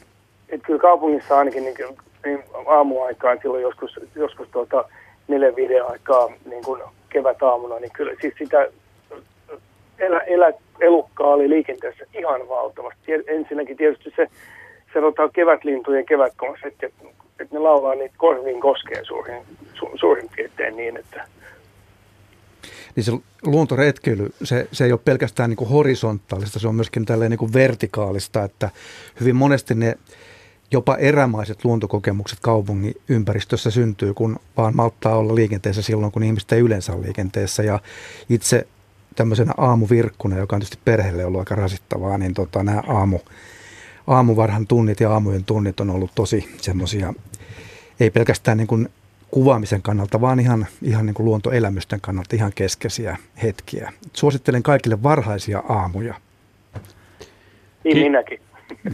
Kiitos, kiitos Pasi soitosta ja hyvät illat kerralle. Hyvä. Yes, Kiitos. moi moi. Moi moi. Tähän itse asiassa kaksi viestiä liittyen mm, tähän äskeisiin aiheisiin, jotka tukevat näitä, menevät niin, että taksikuski Tampereelta laittaa yöhavainnon eksoottisin eläin keskellä Tamperetta yöllä näätä noin 300 metriä keskustorilta. Ja sitten Anna-Maja Iisalmesta kirjoittaa vähän pidemmä, pidemmästi, että Lähdin viime viikolla ajamaan autolla kotipihasta Iisalmessa taajama-alueella. Muutaman sadan metrin ajon jälkeen katsoin, että konepellin reuna ja pyyhkiöiden välissä heiluu ruskea lehti. Kohta se näytti olevan eri kohdassa ja taas kohta eri. Sitten se lehti pomppasi konepellille. Se olikin ruskeavalkoinen eli kärppä. Kärppä puikahti uudelleen konepellin alle. Pysäytin auton kaupan pihalle, sammutin moottoria ja avasin konepellin. Näin kärpän puikkelehtivä moottori tilassa. Kohta se kuitenkin juoksi jo asfaltilla ja loikki nurmialueelle kohti uusia seikkailuja. Olipa jännä kokemus onneksi en ajanut kolaria, kun katse oli kärpässä. Anna-Maija Iisalmesta. Meidän miettii tämmöisiä hyviä, hyviä kaupunkiammatteja, niin kyllä, kyllä lehden jakaja varmaan, niin kun, jos sä oot luonnosta kiinnostunut, niin se on yksi, yksi ehkä parhaista ammateista. Se tapahtuu aamuyöllä, sä voit työn ohessa nähdä mitä tahansa ja sitten sulla on vielä ehkä sen lehden jaon jälkeenkin niin kuin aika hyvää peliaikaa. Niin ja vallankin, jos liikut pyörällä. Hmm. Ja sitten mm. ei, ei se tietysti rekkakuskikaan välttämättä mikään Rockmuusikko. huonoimmasta. Rock, rockmuusikko, niin kuin, jos jaksaa valvoa sit sinne aamuun asti. Joo, tässä on Ja monta, pystyy tekemään jotain havaintoja. Niin. sitten. Täällä on muuten Saija lähestynyt meitä ihan hauskalla huomiolla, että, että tässä ohjelman mainoksessa puhutaan, että myös kalat kuuluu kaupunkiluontoon, mutta kaloista ei ole puhuttu sanaakaan. Että kertokaa nyt herrat edes yksi kalajuttu, että saadaan sekin rasti suoritettua. Kumpi, kumpi haluaa? Petterille annetaan tämä tehtävä. kalat ovat hienoja otuksia ja mulla on jotenkin hyvin henkilökohtainen, jopa tunnepitoinen suhde kaloihin. Et tykkään niistä sekä lautasella, mutta et ehkä erityisesti niin kuin elävänä pinnan alla ja jotenkin aina vähän harmittaa se, että et, et kala kun ei ääntele ja ei ilmehdi, niin jotenkin sitä pidetään ikään kuin vähempi arvosena otuksena kuin, kuin tämmöisiä söpöjä, karvasia nisäkkäitä vaikkapa tai lintuja. Mutta meillä kaikki kaupungit on käytännössä vetten äärellä ja, ja kala, kaloja näkee. Toki siis suomalaiset vedet on valitettavasti aika sameita ja sen takia niin kuin tämmöisten pinnanalaisten havaintojen tekeminen ei ole välttämättä helppoa saati kuvaaminen, mutta kyllähän jos ajatellaan nyt vaikka Helsinkiä, Tamperetta, Turkua, Porvoota, Lahtea, kaikkialla kalat uivat ihan keskelle kaupunkia. Ja onhan se hienoa mennä tuohon vaikka vanhan kaupungin Lahdelle Helsinkiin niin kuin 10 minuutin päähän presidentin linnasta niin, niin katsomaan, kun miten taimenet nousee.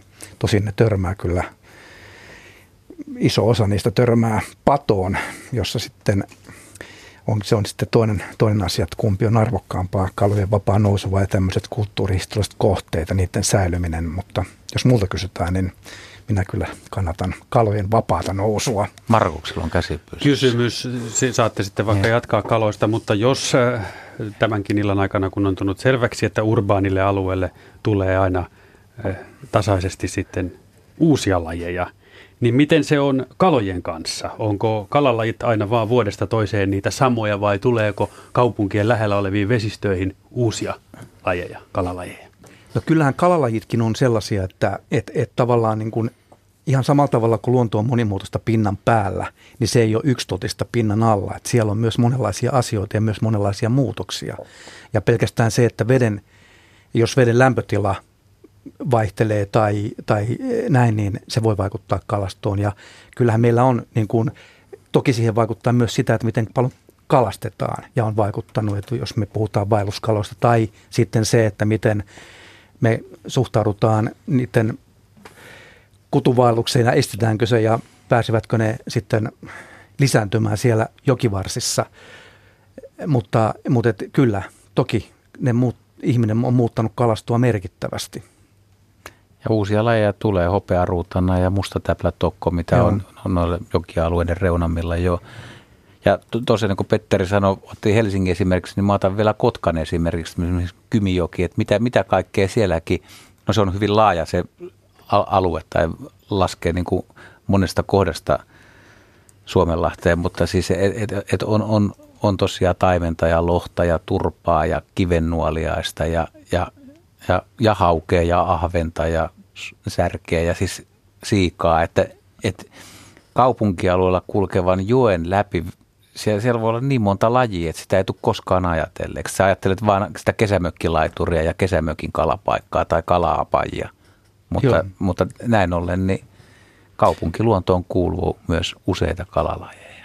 Tuossa tehtiin, tuossa itse asun Porvoonjoen rannassa, niin siellä kun se on hyvin savisameita se vesi, että paikotellen ei näe kuin muutaman kymmenen senttiä on näkösyvyyttä, mutta siellä on sähkökalastettu. Ja silloinhan kalat ei kuole, vaan nousee sähköiskun saatuaan siihen pintaan ja, ja tota noin, niin se on ollut niin kuin hämmästyttävän monimuotoista se kalasto, mitä on ollut havaittu näissä. Kaloista vieläkö? Kerro sä kalajuttu. Eikö no mä, jonkin mulla on tuossa Porvoojoesta sama homma siinä mielessä, että mä olin pari 300 metriä sivussa Porvoojoesta, semmoinen pieni puro, lähes jo ihan niin kuin ojaksi muuttunut. Ja siellä oli kala. Minusta oli hämmästyttävää, että se oli sitten niin kuin löytänyt tiensä sinne ja sitkeästi vain yritti mennä sitten toiseen suuntaan. Että, että, että niin kuin ei vaistot, ei, ei vieneet takaisin, takaisin tuota joelle päin, vaan, vaan, vaan sitten yritti mennä niin kuin ihan toiseen suuntaan. Mutta muista semmoinen tärkeä asia, mikä liittyy kaloihin, on myös se, että onkiminen tai kalastus on merkittävä asia, jolla ihmiset lähtee ulos ja ulkoilee kaupunkialueella. Ja, ja tota, ilahduttavaa on ollut muun muassa se, että maahanmuuttajat on aktiivisia kalastajia. Niitä Helsingin alueella, oikeastaan missä tahansa kaupungissa näkyy hyvin paljon kalastamassa ja ulkoilemassa, että siitä voisi ottaa mallia. Joo.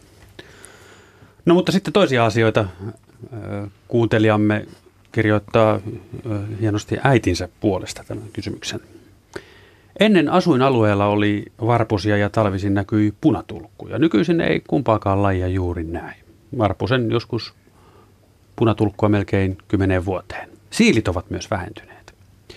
Voiko ihmiset toimillaan edesauttaa näitä lajeja? Terveisin Rouva Kotkasta. No, aloitetaan vaikka siilistä. Siilin ö, elämää voidaan edesauttaa niin, että ajetaan autolla – mahdollisimman vähän vallankin öiseen aikaan.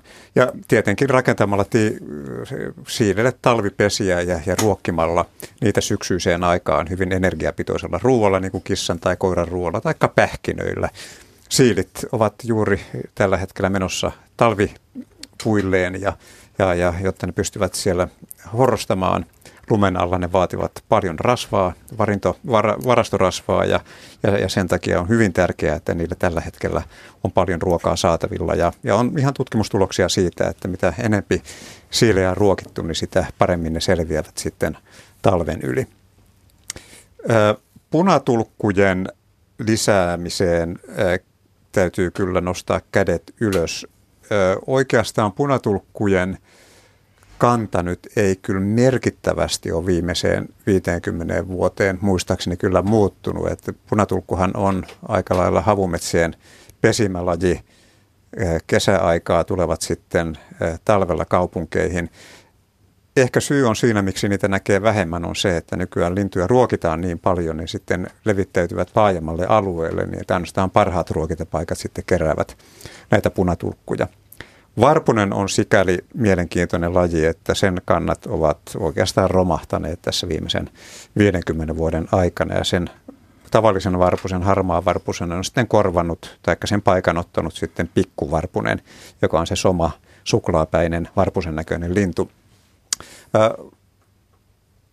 voisikohan varpusta saada takaisin oikein millään tavalla, suosimalla orapihla ja aitoja – suosimalla maataloutta. Nyt tuli maatalouspoliittinen kannanotto, mutta ainakin siis semmoisia toimia, jotka muistuttavat niitä maisemia, jotka maanviljelys aikoinaan loi. Olisiko tämä tarpeeksi neutraali poliittinen ilmaisu? Läpi menee kyllä, joo. Ja rakennuksiin voisi jättää ihan tavallisiin muuten, ihan kerrostaloihin, rivitaloihin, omakotitaloihin, niin voisi jättää enemmän koloja ja pesäpaikkoja linnuille. Eikö se olisi ihan neutraali asenne? Joo, kyllä. Lintu, lintu. Mutta ruokintapaikoilla kyllä näkee sen, mm.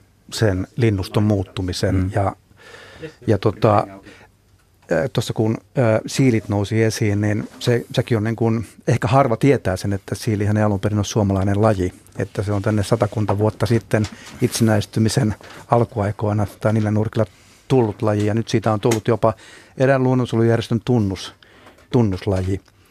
Ää, itse olen havainnut Toki tämä var, varpunen, pikkuvarpunen ilmiö on niin kuin sellainen, joka on niin kuin ryöpsähtänyt silmiin.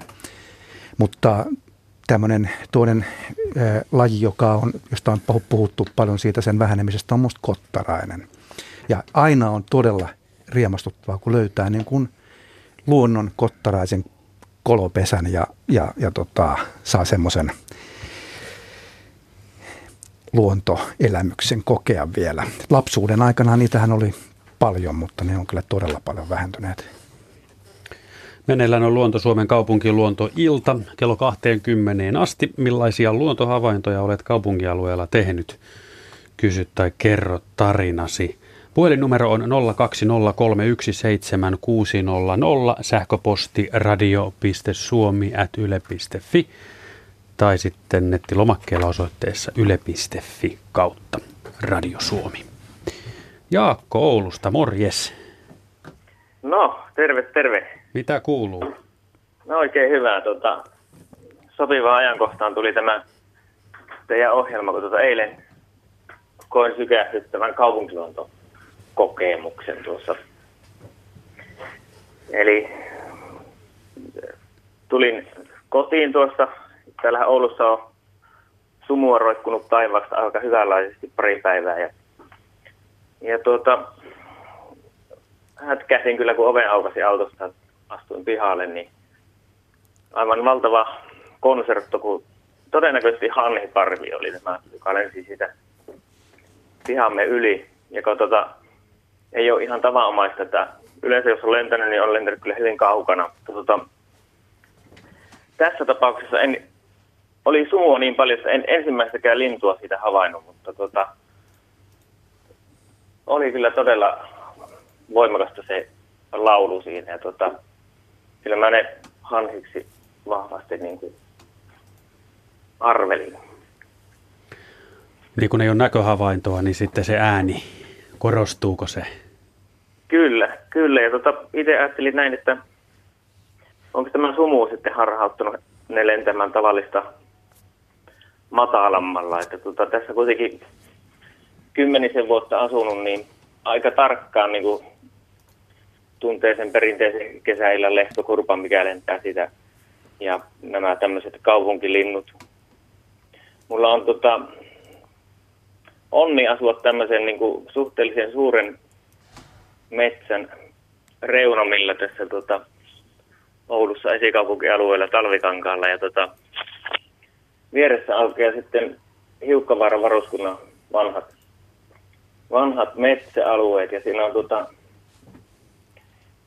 meidän tontti rejautuu juuri tuohon metsään. että siitä kyllä pääsee aika hienosti, hienosti metsään, mutta kyllä allekirjoitan sen, että kyllä monta kertaa saattaa tosi pitkiä pätkiä metsässä kävellä ihan näin kaupungin alueella, mutta niitä havaintoja ei hirveästi niin poikkeavia havaintoja tullut.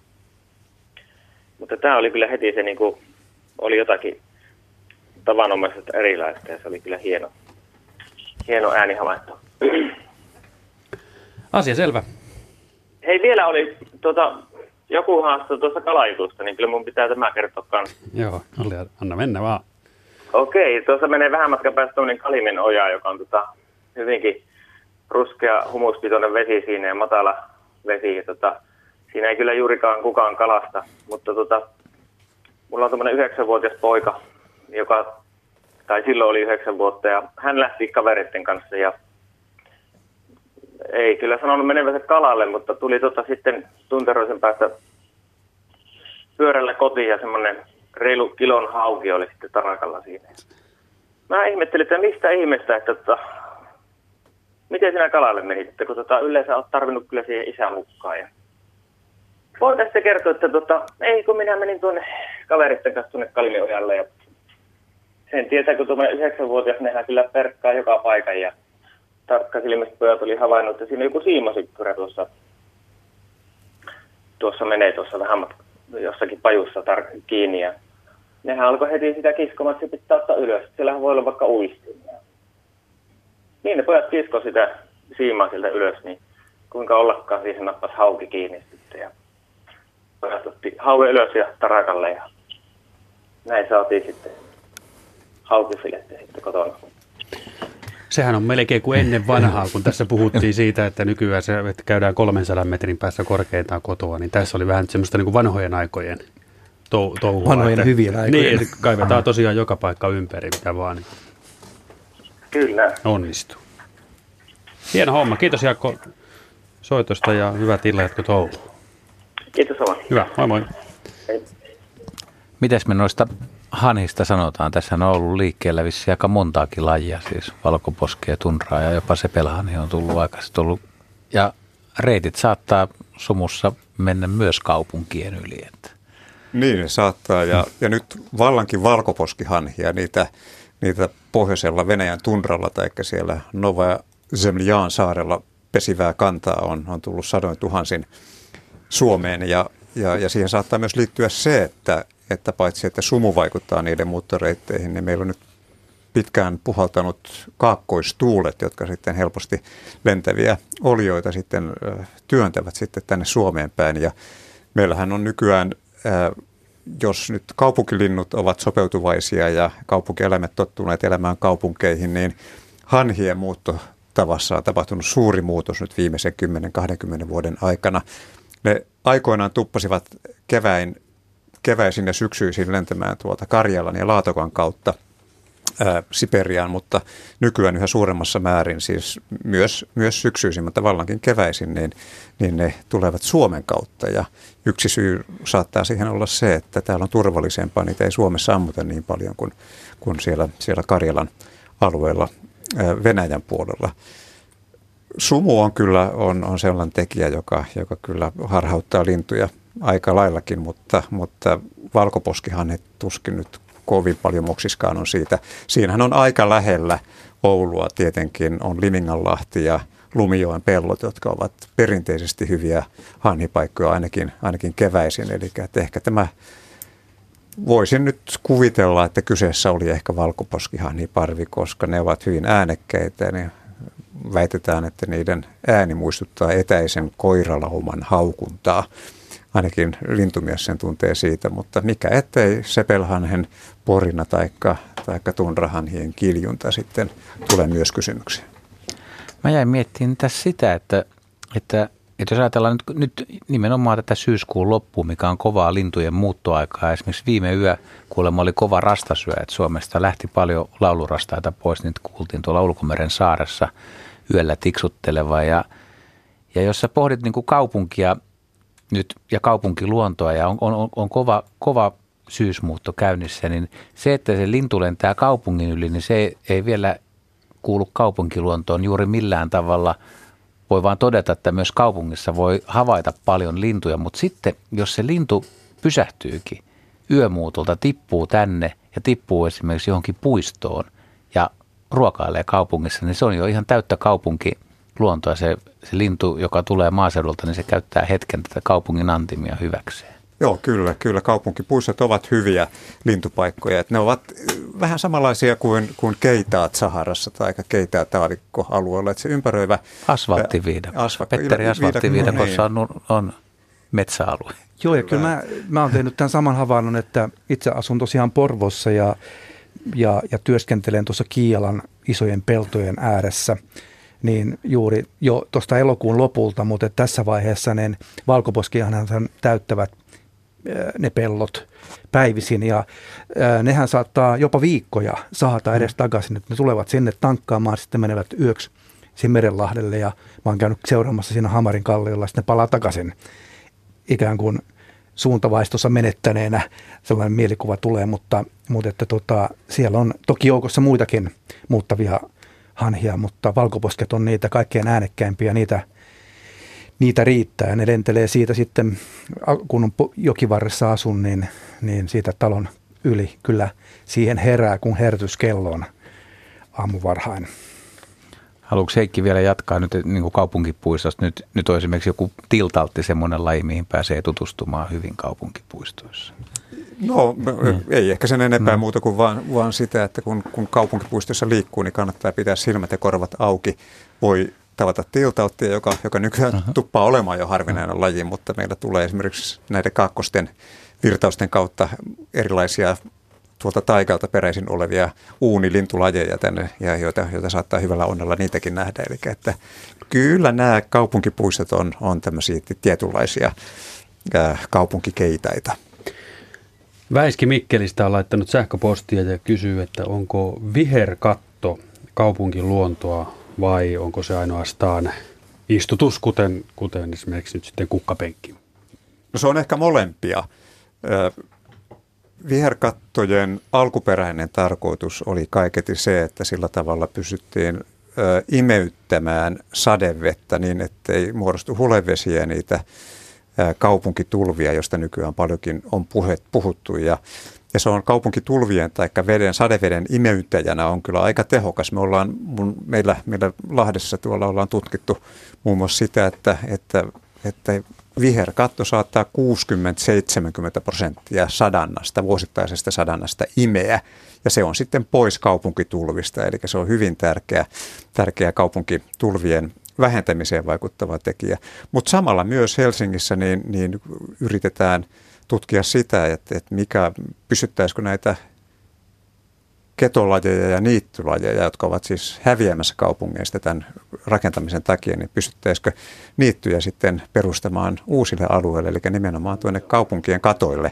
Ja sinne pystytään luomaan hyvin ketomaiset, kuivat, ravinneköyhät miljööt, ja, ja siellä me tiedetään nykyään, että siellä pystytään kedoilla, tai luomaan tämmöisiä taivoallisia ketoja sitten kaupunkien katoille. Eli ka- siellä katoilla lentelee erilainen perhosfauna tai lajisto sitten. Niin, mä oon tehnyt itse sellaisen havainnon, että nykyään aikaisemmin ajateltiin niin, että talo on niin tämmöinen kuutio ja se katto on siellä päällä. Mutta nykyään hy- hyvin usein rakennukset on sellaisia vähän terassimaisia, että siellä on hyvin monenlaisia, monella korkeudella olevia kattotasanteita ja, ja, ja tota, joista Helsingissä on vähän, mutta joihinkin kohteisiin on jo rakennettu tämmöisiä tai perustettu viherkattoja, niin kyllä se on aika hauskaa konttorista katsoa ikkunan läpi niin kuin niittyä tai ketoa katolla sen sijaan, että siinä on, siinä on vaikkapa bitumikate. Että kyllä se lisää, lisää myöskin viihtyvyyttä siinä mielessä, että kaikki katot ei ole ihmisten silmien ulottumattomissa. Heikki sanoi tuossa jo kedot tämmöisenä katoavana ympäristönä, mutta entäs sitten just katot tai terassit, parvekkeet hyötykasvimielessä, onko se, on, onko se, onko se tulevaisuuden hommia, että, että kun jos kerran kaupungistutaan lujaa vauhtia ja vedetään vähän liiankin kovaa, mutta saisi sais sitten että ihmiset niin parvekkeella, niin se on, se on, Juha, se on nykyaikaa. Onko? Suomessa ollaan ehkä himppusen jäljessä siitä, mitä tapahtuu Saksassa, Englannissa, Ruotsissa tai Mutta meillähän, meillähän tullaan perässä ja matkitaan ja matkitaan usein myös asiat ja matkitaan virheetkin ihan kiltisti, että pientä kritiikkiä. No hyvä asia on se, että tätä tutkitaan yliopistojen toimesta asia ja silloin kun se on yliopistollisen tutkimuksen tulos, niin silloin siihen on uskominen ja luottaminen niin kauan kuin ne tutkimukset ovat asianmukaisesti tehty. Mutta kyllähän kaupunkiviljely siis kaupunkien katoilla ja puutarhoissa, ää, parvekkeilla ja, ja, ja miksei sitten näillä, näillä kaupunkipuutarha-alueilla, niin se on, se, on, se on tulevaisuutta. Yhtään ihmettelisi, etteikö suuri osa kaupunkilaisten ää, tomaateista, kurkuista ja muista niin meloneista niin pysyttäisiin viljelmään kaupunkialueille. Parhaat ravintolat esimerkiksi Helsingissä, Helsingin keskustassa kasvattaa omat rehunsa katoilla ja, ja, ja huolimatta siitä, että ovat kaupunkialueella eli saastuneilla alueilla, mutta nopea huuhtelu, niin, niin saadaan hyvää tavaraa. Mitä Petteri sanoo? No joo, tästähän on muuten tutkimuksiakin tehty, että, että kun monet pelkää sitä, että kaupungin katoilla kasvatettu tai parvekkeella kasvatettu ruoka olisi jollakin tavalla likasta, niin ei se ole. Ja, ja tota, ää, kun mainitsit, että se on tulevaisuutta, mutta se on myös historiaa. Nimittäin jos ajatellaan vaikka sotien aikana Helsingin kaupungin alueella kasvatettiin, jos mä nyt väärin muista, niin noin 90 prosenttia helsinkiläisten syömästä ruuasta. Että Espalla kasvatettiin kaalia ja nauriita ja potakkaa eli perunaa. Että, että tavallaan niin kuin me ollaan vähän unohdettu se ja nyt palataan siihen takaisin. Täytyy silleen niin kuin rehellisyyden nimessä sanoa, että Helsingin alueella tällä hetkellä ehkä se on promilleluokka, jos sitäkään se, että kuinka paljon täällä kasvatetaan helsinkiläisten syömästä ruoasta, mutta koko aika näitä uusia kaupunkiviljelykohteita tulee ja erittäin kiinnostavia.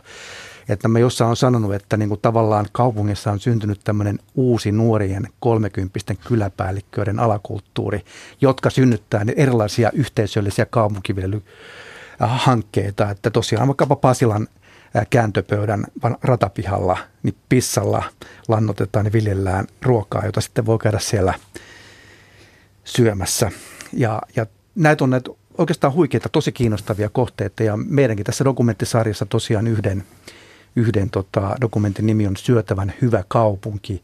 Ja tätä ää, meidän sarjaa, joka nyt alkaa 30. niin edelsi Ylen sivulla tämmöinen Syötävä kaupunki ää, netti kampanja, johon ihmiset sai lähettää kokemuksiaan ja näkemyksiään ja kuviaan nimenomaan kaupunkiviljelypaikoista. Niitähän tuli paljon, että se viljely on innostavaa ja, ja tota, perinteisesti me ajatellaan niin, että ne on ollut tällaisia siirtolapuutarhoja ja tällaisia ää, kohteita ja niihin on pitkät jonot palstaviljelmille ja näin, mutta nekin voi ohittaa sille sivistyneesti, koska hyvin usein ne, joilla on näitä paikkoja, joissa voi ruokaa tuottaa kaupungeissa, niin ne on ne ihan mielellään ottaa kumppaniviljelijän mukaan, että sitten saa itse vähän vapaata välillä. Sitten otetaan puhelu Lappeenrantaan. Onko Salme vielä linjalla? Olen vielä täällä. Hyvä, yes. Tota niin, tarinasi kertoo rantavedellä, rantavedessä paistattelevasta hauesta. Miten se meni? Se meni niin, että tässä pari vuotta sitten Lappeenrannassa oli tämmöiset kansainväliset markkinat Satamatorilla. Ja meillä on se kaupungin lähtö siinä. Ja puisto siinä vieressä. Ja tota, me kävelin siitä ihan sitä rantaa pitkin ja huomasin, että joo, että siellä onkin siinä Lahden pohjukassa niin pieni hauki paistattamassa päivää siinä kaiken markkinahälvyn keskellä. Tulikohan se kuuntelemaan musiikkia vai mitä? Ja nämä italialaiset ja hollantilaiset juustomyyjät kävivät sitä aina vilkaisemassa välillä siitä myyntihommien välillä. Hauki vaan kölletteli siinä. Se oli tullut markkinahumusta nauttimaan. Niin varmaan. sillä, sillä, sillä voi kyllä Salme ja Markus olla toisenkinlainen selitys. Eli tietenkin me yleensä inhimillistetään näitä, näitä asioita, mutta hauesta nyt en aivan varma ole, mutta, mutta muilta kalalajeilta tiedetään kohtuullisen hyvin, että, että tietyt loiset saavat kalat isäntänsä käyttäytymään kummallisella tavalla ja, ja vallankin sellaiset loiset, jotka vaativat linnun väliisännäkseen. Ja silloin kun loinen aiheuttaa hauelle sen, että se tulee pintaan, niin samalla se altistaa tämän hauen vaikka kalasääsken tai lokin – saalistuspaineeseen, jolloin sitten tämä loinen hauen kautta pääsee väliisäntään ja on siellä onnellisena linnun kehossa, josta sitten pääsee sitten ulosteen mukana jälleen kerran toteuttamaan tätä omaa elämänkiertoaan. Aha, tässä on ehkä, ehkä näin tutkijalle niin järkevämpi selitys kuin tuo markkinahumusta nauttiminen. Tietenkin tässä täytyy tietysti vetää vety ja atomi esiin myös, mutta, mutta tuota, tuskinpa se on hauen perusvuonaa kuitenkaan. Joo, tämä oli kyllä ihan, se ihan parmesan. Mm. Markus näyttää kyllä nyt vähän pettyneeltä Heikki tuon luennon jälkeen. mä, mä, mä, mä olisin halunnut tietää paljon enemmän nyt näistä loisista, että kuinka ne on niin, tota, Mutta no No. ihan Joo. No tämä hauki oli kyllä ihan siellä veden sisässä siellä mm, noin puoli metriä siitä pinnasta alasta, että ei ollut mitenkään. Eh, Näytti olevan ihan kunnossa minun mielestäni, mutta en minä osaa sanoa sitten, että mikä siinä oli. No mutta hyvä, kiitos Salme Kiitos soitosta. Sinne Lappeenrantaan hyvää illanjatkoa. Hei hei. Kiitos samoin. Moi. seitsemän ja puoli minuuttia enää kaupunkiluontoiltaa jäljellä. Ja voitteko kuvitella, että yksi aihe, joka aina nousee esiin, kun puhutaan urbaanista luonnosta, rakentamisesta, on kokonaan käsittelemättä. En tiedä, alkusanoissa taisin mainita sen, mutta mun mielestä teistä kukaan ei ole sanonut sanaa joutomaa kertaakaan. Ja se, jos joku kuuluu kaupunkeihin ja taajamiin. Kuka avaa pelin pienellä aasinsilla? No mä sanoisin, että joutomaa no niin kuin sanana kuuluu siihen sama koriin kuin roskakala, että, että niitähän ei ole. Nehän on arvokkaita, mahtavia alueita ja, ja minä itse esimerkiksi usein joutomaiden vierustolla olevilla rakennuksilla on graffitteja. Ja minä olen suuri graffitin ystävä, koska aina kun mä näen graffitin, niin, niin mä tulkitsen, että tämän on luultavasti tehnyt nuori ihminen, joka on ollut ulkona. Ja, ja tota, tietysti niin kuin meidän esteettinen koodisto mieltää luonnon jotenkin tietynlaiseksi. Ja joutomaat ei välttämättä kuulu niin kuin hirveän monen semmoiseen ihanne visuaaliseen luontokäsitykseen. Mutta ää, ne on arvokkaita ja tärkeitä alueita. Ja itse toivoisin kovasti, että, että tavallaan tämä on vähän sama kysymys, niin kuin, että miten tiheällä kammalla kaupunkiluontoa hoidetaan, että niiden, niiden joutomaiden annettaisiin säilyä ja, ja tota, tai ainakin niin kuin, ne on arvokkaita. Se on totta, mutta joutomaa käsitteenä on, on, on paitsi paikallinen myös ajallinen, millä mä nyt haluan ta- ö, tarkoittaa sitä, että, että joutomaat ovat joutomaita vain tietyn ajan, ehkä sen 10-20 vuotta. Sen jälkeen joutomaille tulee puusto, joka sitten äh, muodostaa siihen elopareisen kerroksen, jolloin siitä tulee metsä. Ja joutomaita voidaan tietenkin pitää ihan tarkoituksellisena joutomaina, koska ne ovat hyvin rikkaita, niin kuin Petteri tuossa äsken sanoi. Siellä kasvaa kasveja, joita ei muualla kasva. Siellä kasvaa usein kasveja, jotka ovat ää, levinneisyysalueensa ihan äärirajoilla. Siellä kasvaa näitä tulokaslajeja, siellä kasvaa myös vieraslajeja. Ja kun se kasvillisuuden monimuotoisuus on niin suuri, niin siellä hyönteisten monimuotoisuus on myös ihan omaa luokkaansa. Mutta se vaatii kyllä joutoalueiden hoitoa. Niitä täytyy niittää samalla tavalla kuin hyvää ketoakin niittää, että se pysyy ketona ja, ja, ja estää pajujen ja, ja lepän ja, ja koivun ja kuusen tulemisen niille alueille. Niitä täytyy se vaan sitten hoitaa. Ja enpä ole kyllä tähän päivään mennessä kyllä kuullut, että mikään kaupunki olisi tarkoituksellisesti verorahojaan uhrannut Joutomaan hoitoon. hoitamiseen. Olkoonkin niiden ekologinen ja ympäristöllinen ja viihtymyksellinen rooli kuinka suuri hyvänsä. Mutta onko, onko tämä, anteeksi, jo, nämä jou- joutomaa, niin on, onko se, missä on ruderaatti, eli rikkaruohosto, niin kuuluuko se nyt tähän kuningassarjaan, mikä Joo, on niin kuin kaikkein arvokkain?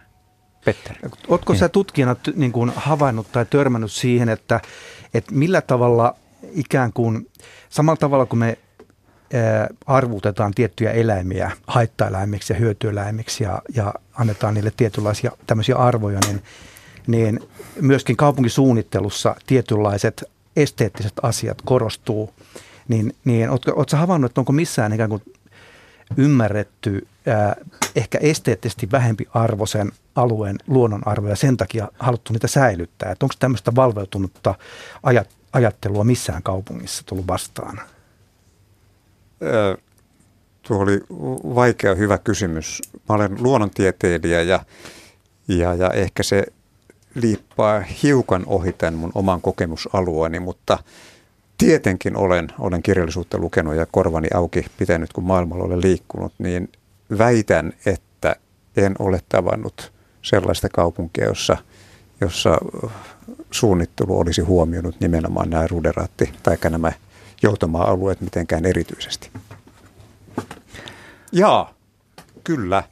Entisen Itä-Saksan, alue, entisen Itä-Saksan alueella, nykyisen Saksan alueella, niin on, on joutomaita, jotka ovat vanhoja armeija-alueita, ja niitä pidetään tarkoituksellisesti joutomaina ja, ja tämmöisenä ruderattialueena. Että kyllä, vastaus on kyllä. Vedetään nyt kaksituntinen yhteen. Kaupunkiluonto, kaupunki, taajama tai kaupunkimainen ympäristö, se on siis, jos mä saan aloittaa, niin siis monipuolinen sen takia, että se on mosaikkimainen. On nurmikoita, on kerrostaloja, omakotitaloja, voi olla rantavyöhykettä, voi olla metsikköä, puistoa. Sekö tekee kaupungista hyvän ja monimuotoisen elinympäristön? Nimenomaan, siis se mosaikkimaisuus, mitä, mistä mainitsit, niin se antaa mahdollisimman monenlaiselle, monen tyyppisestä maisemakuviosta riippuvaisen eliön, elinmahdollisuuden vallankin, jos se mosaikkilaikku on riittävän iso. Usein ne ovat liian pieniä, eli siellä eletään muutama vuosi ja sen jälkeen kuollaan pois. Tapahtuu niin kuin pirstaloituneissa metsälaikuissa eläville kanalinnuille. Ja juuri tästä syystä kaupunki on myös erinomainen retkeilykohde, että et hyvin lyhyessä ajassa näkee monenlaista.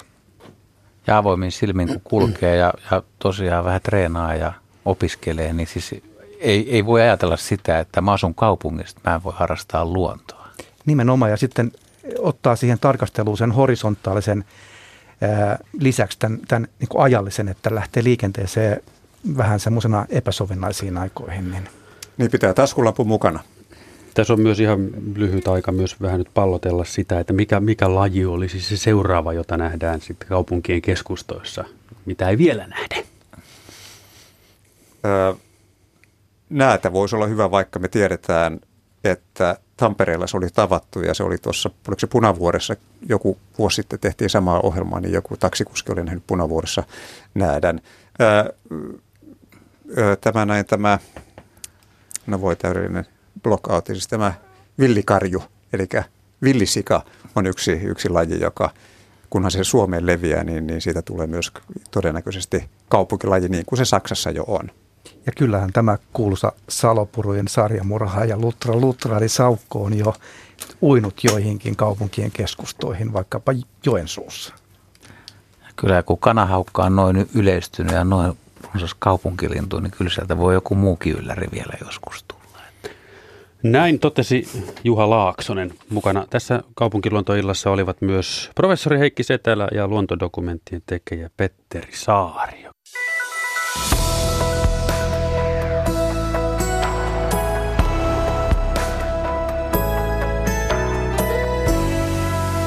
Yle, Radio Suomi.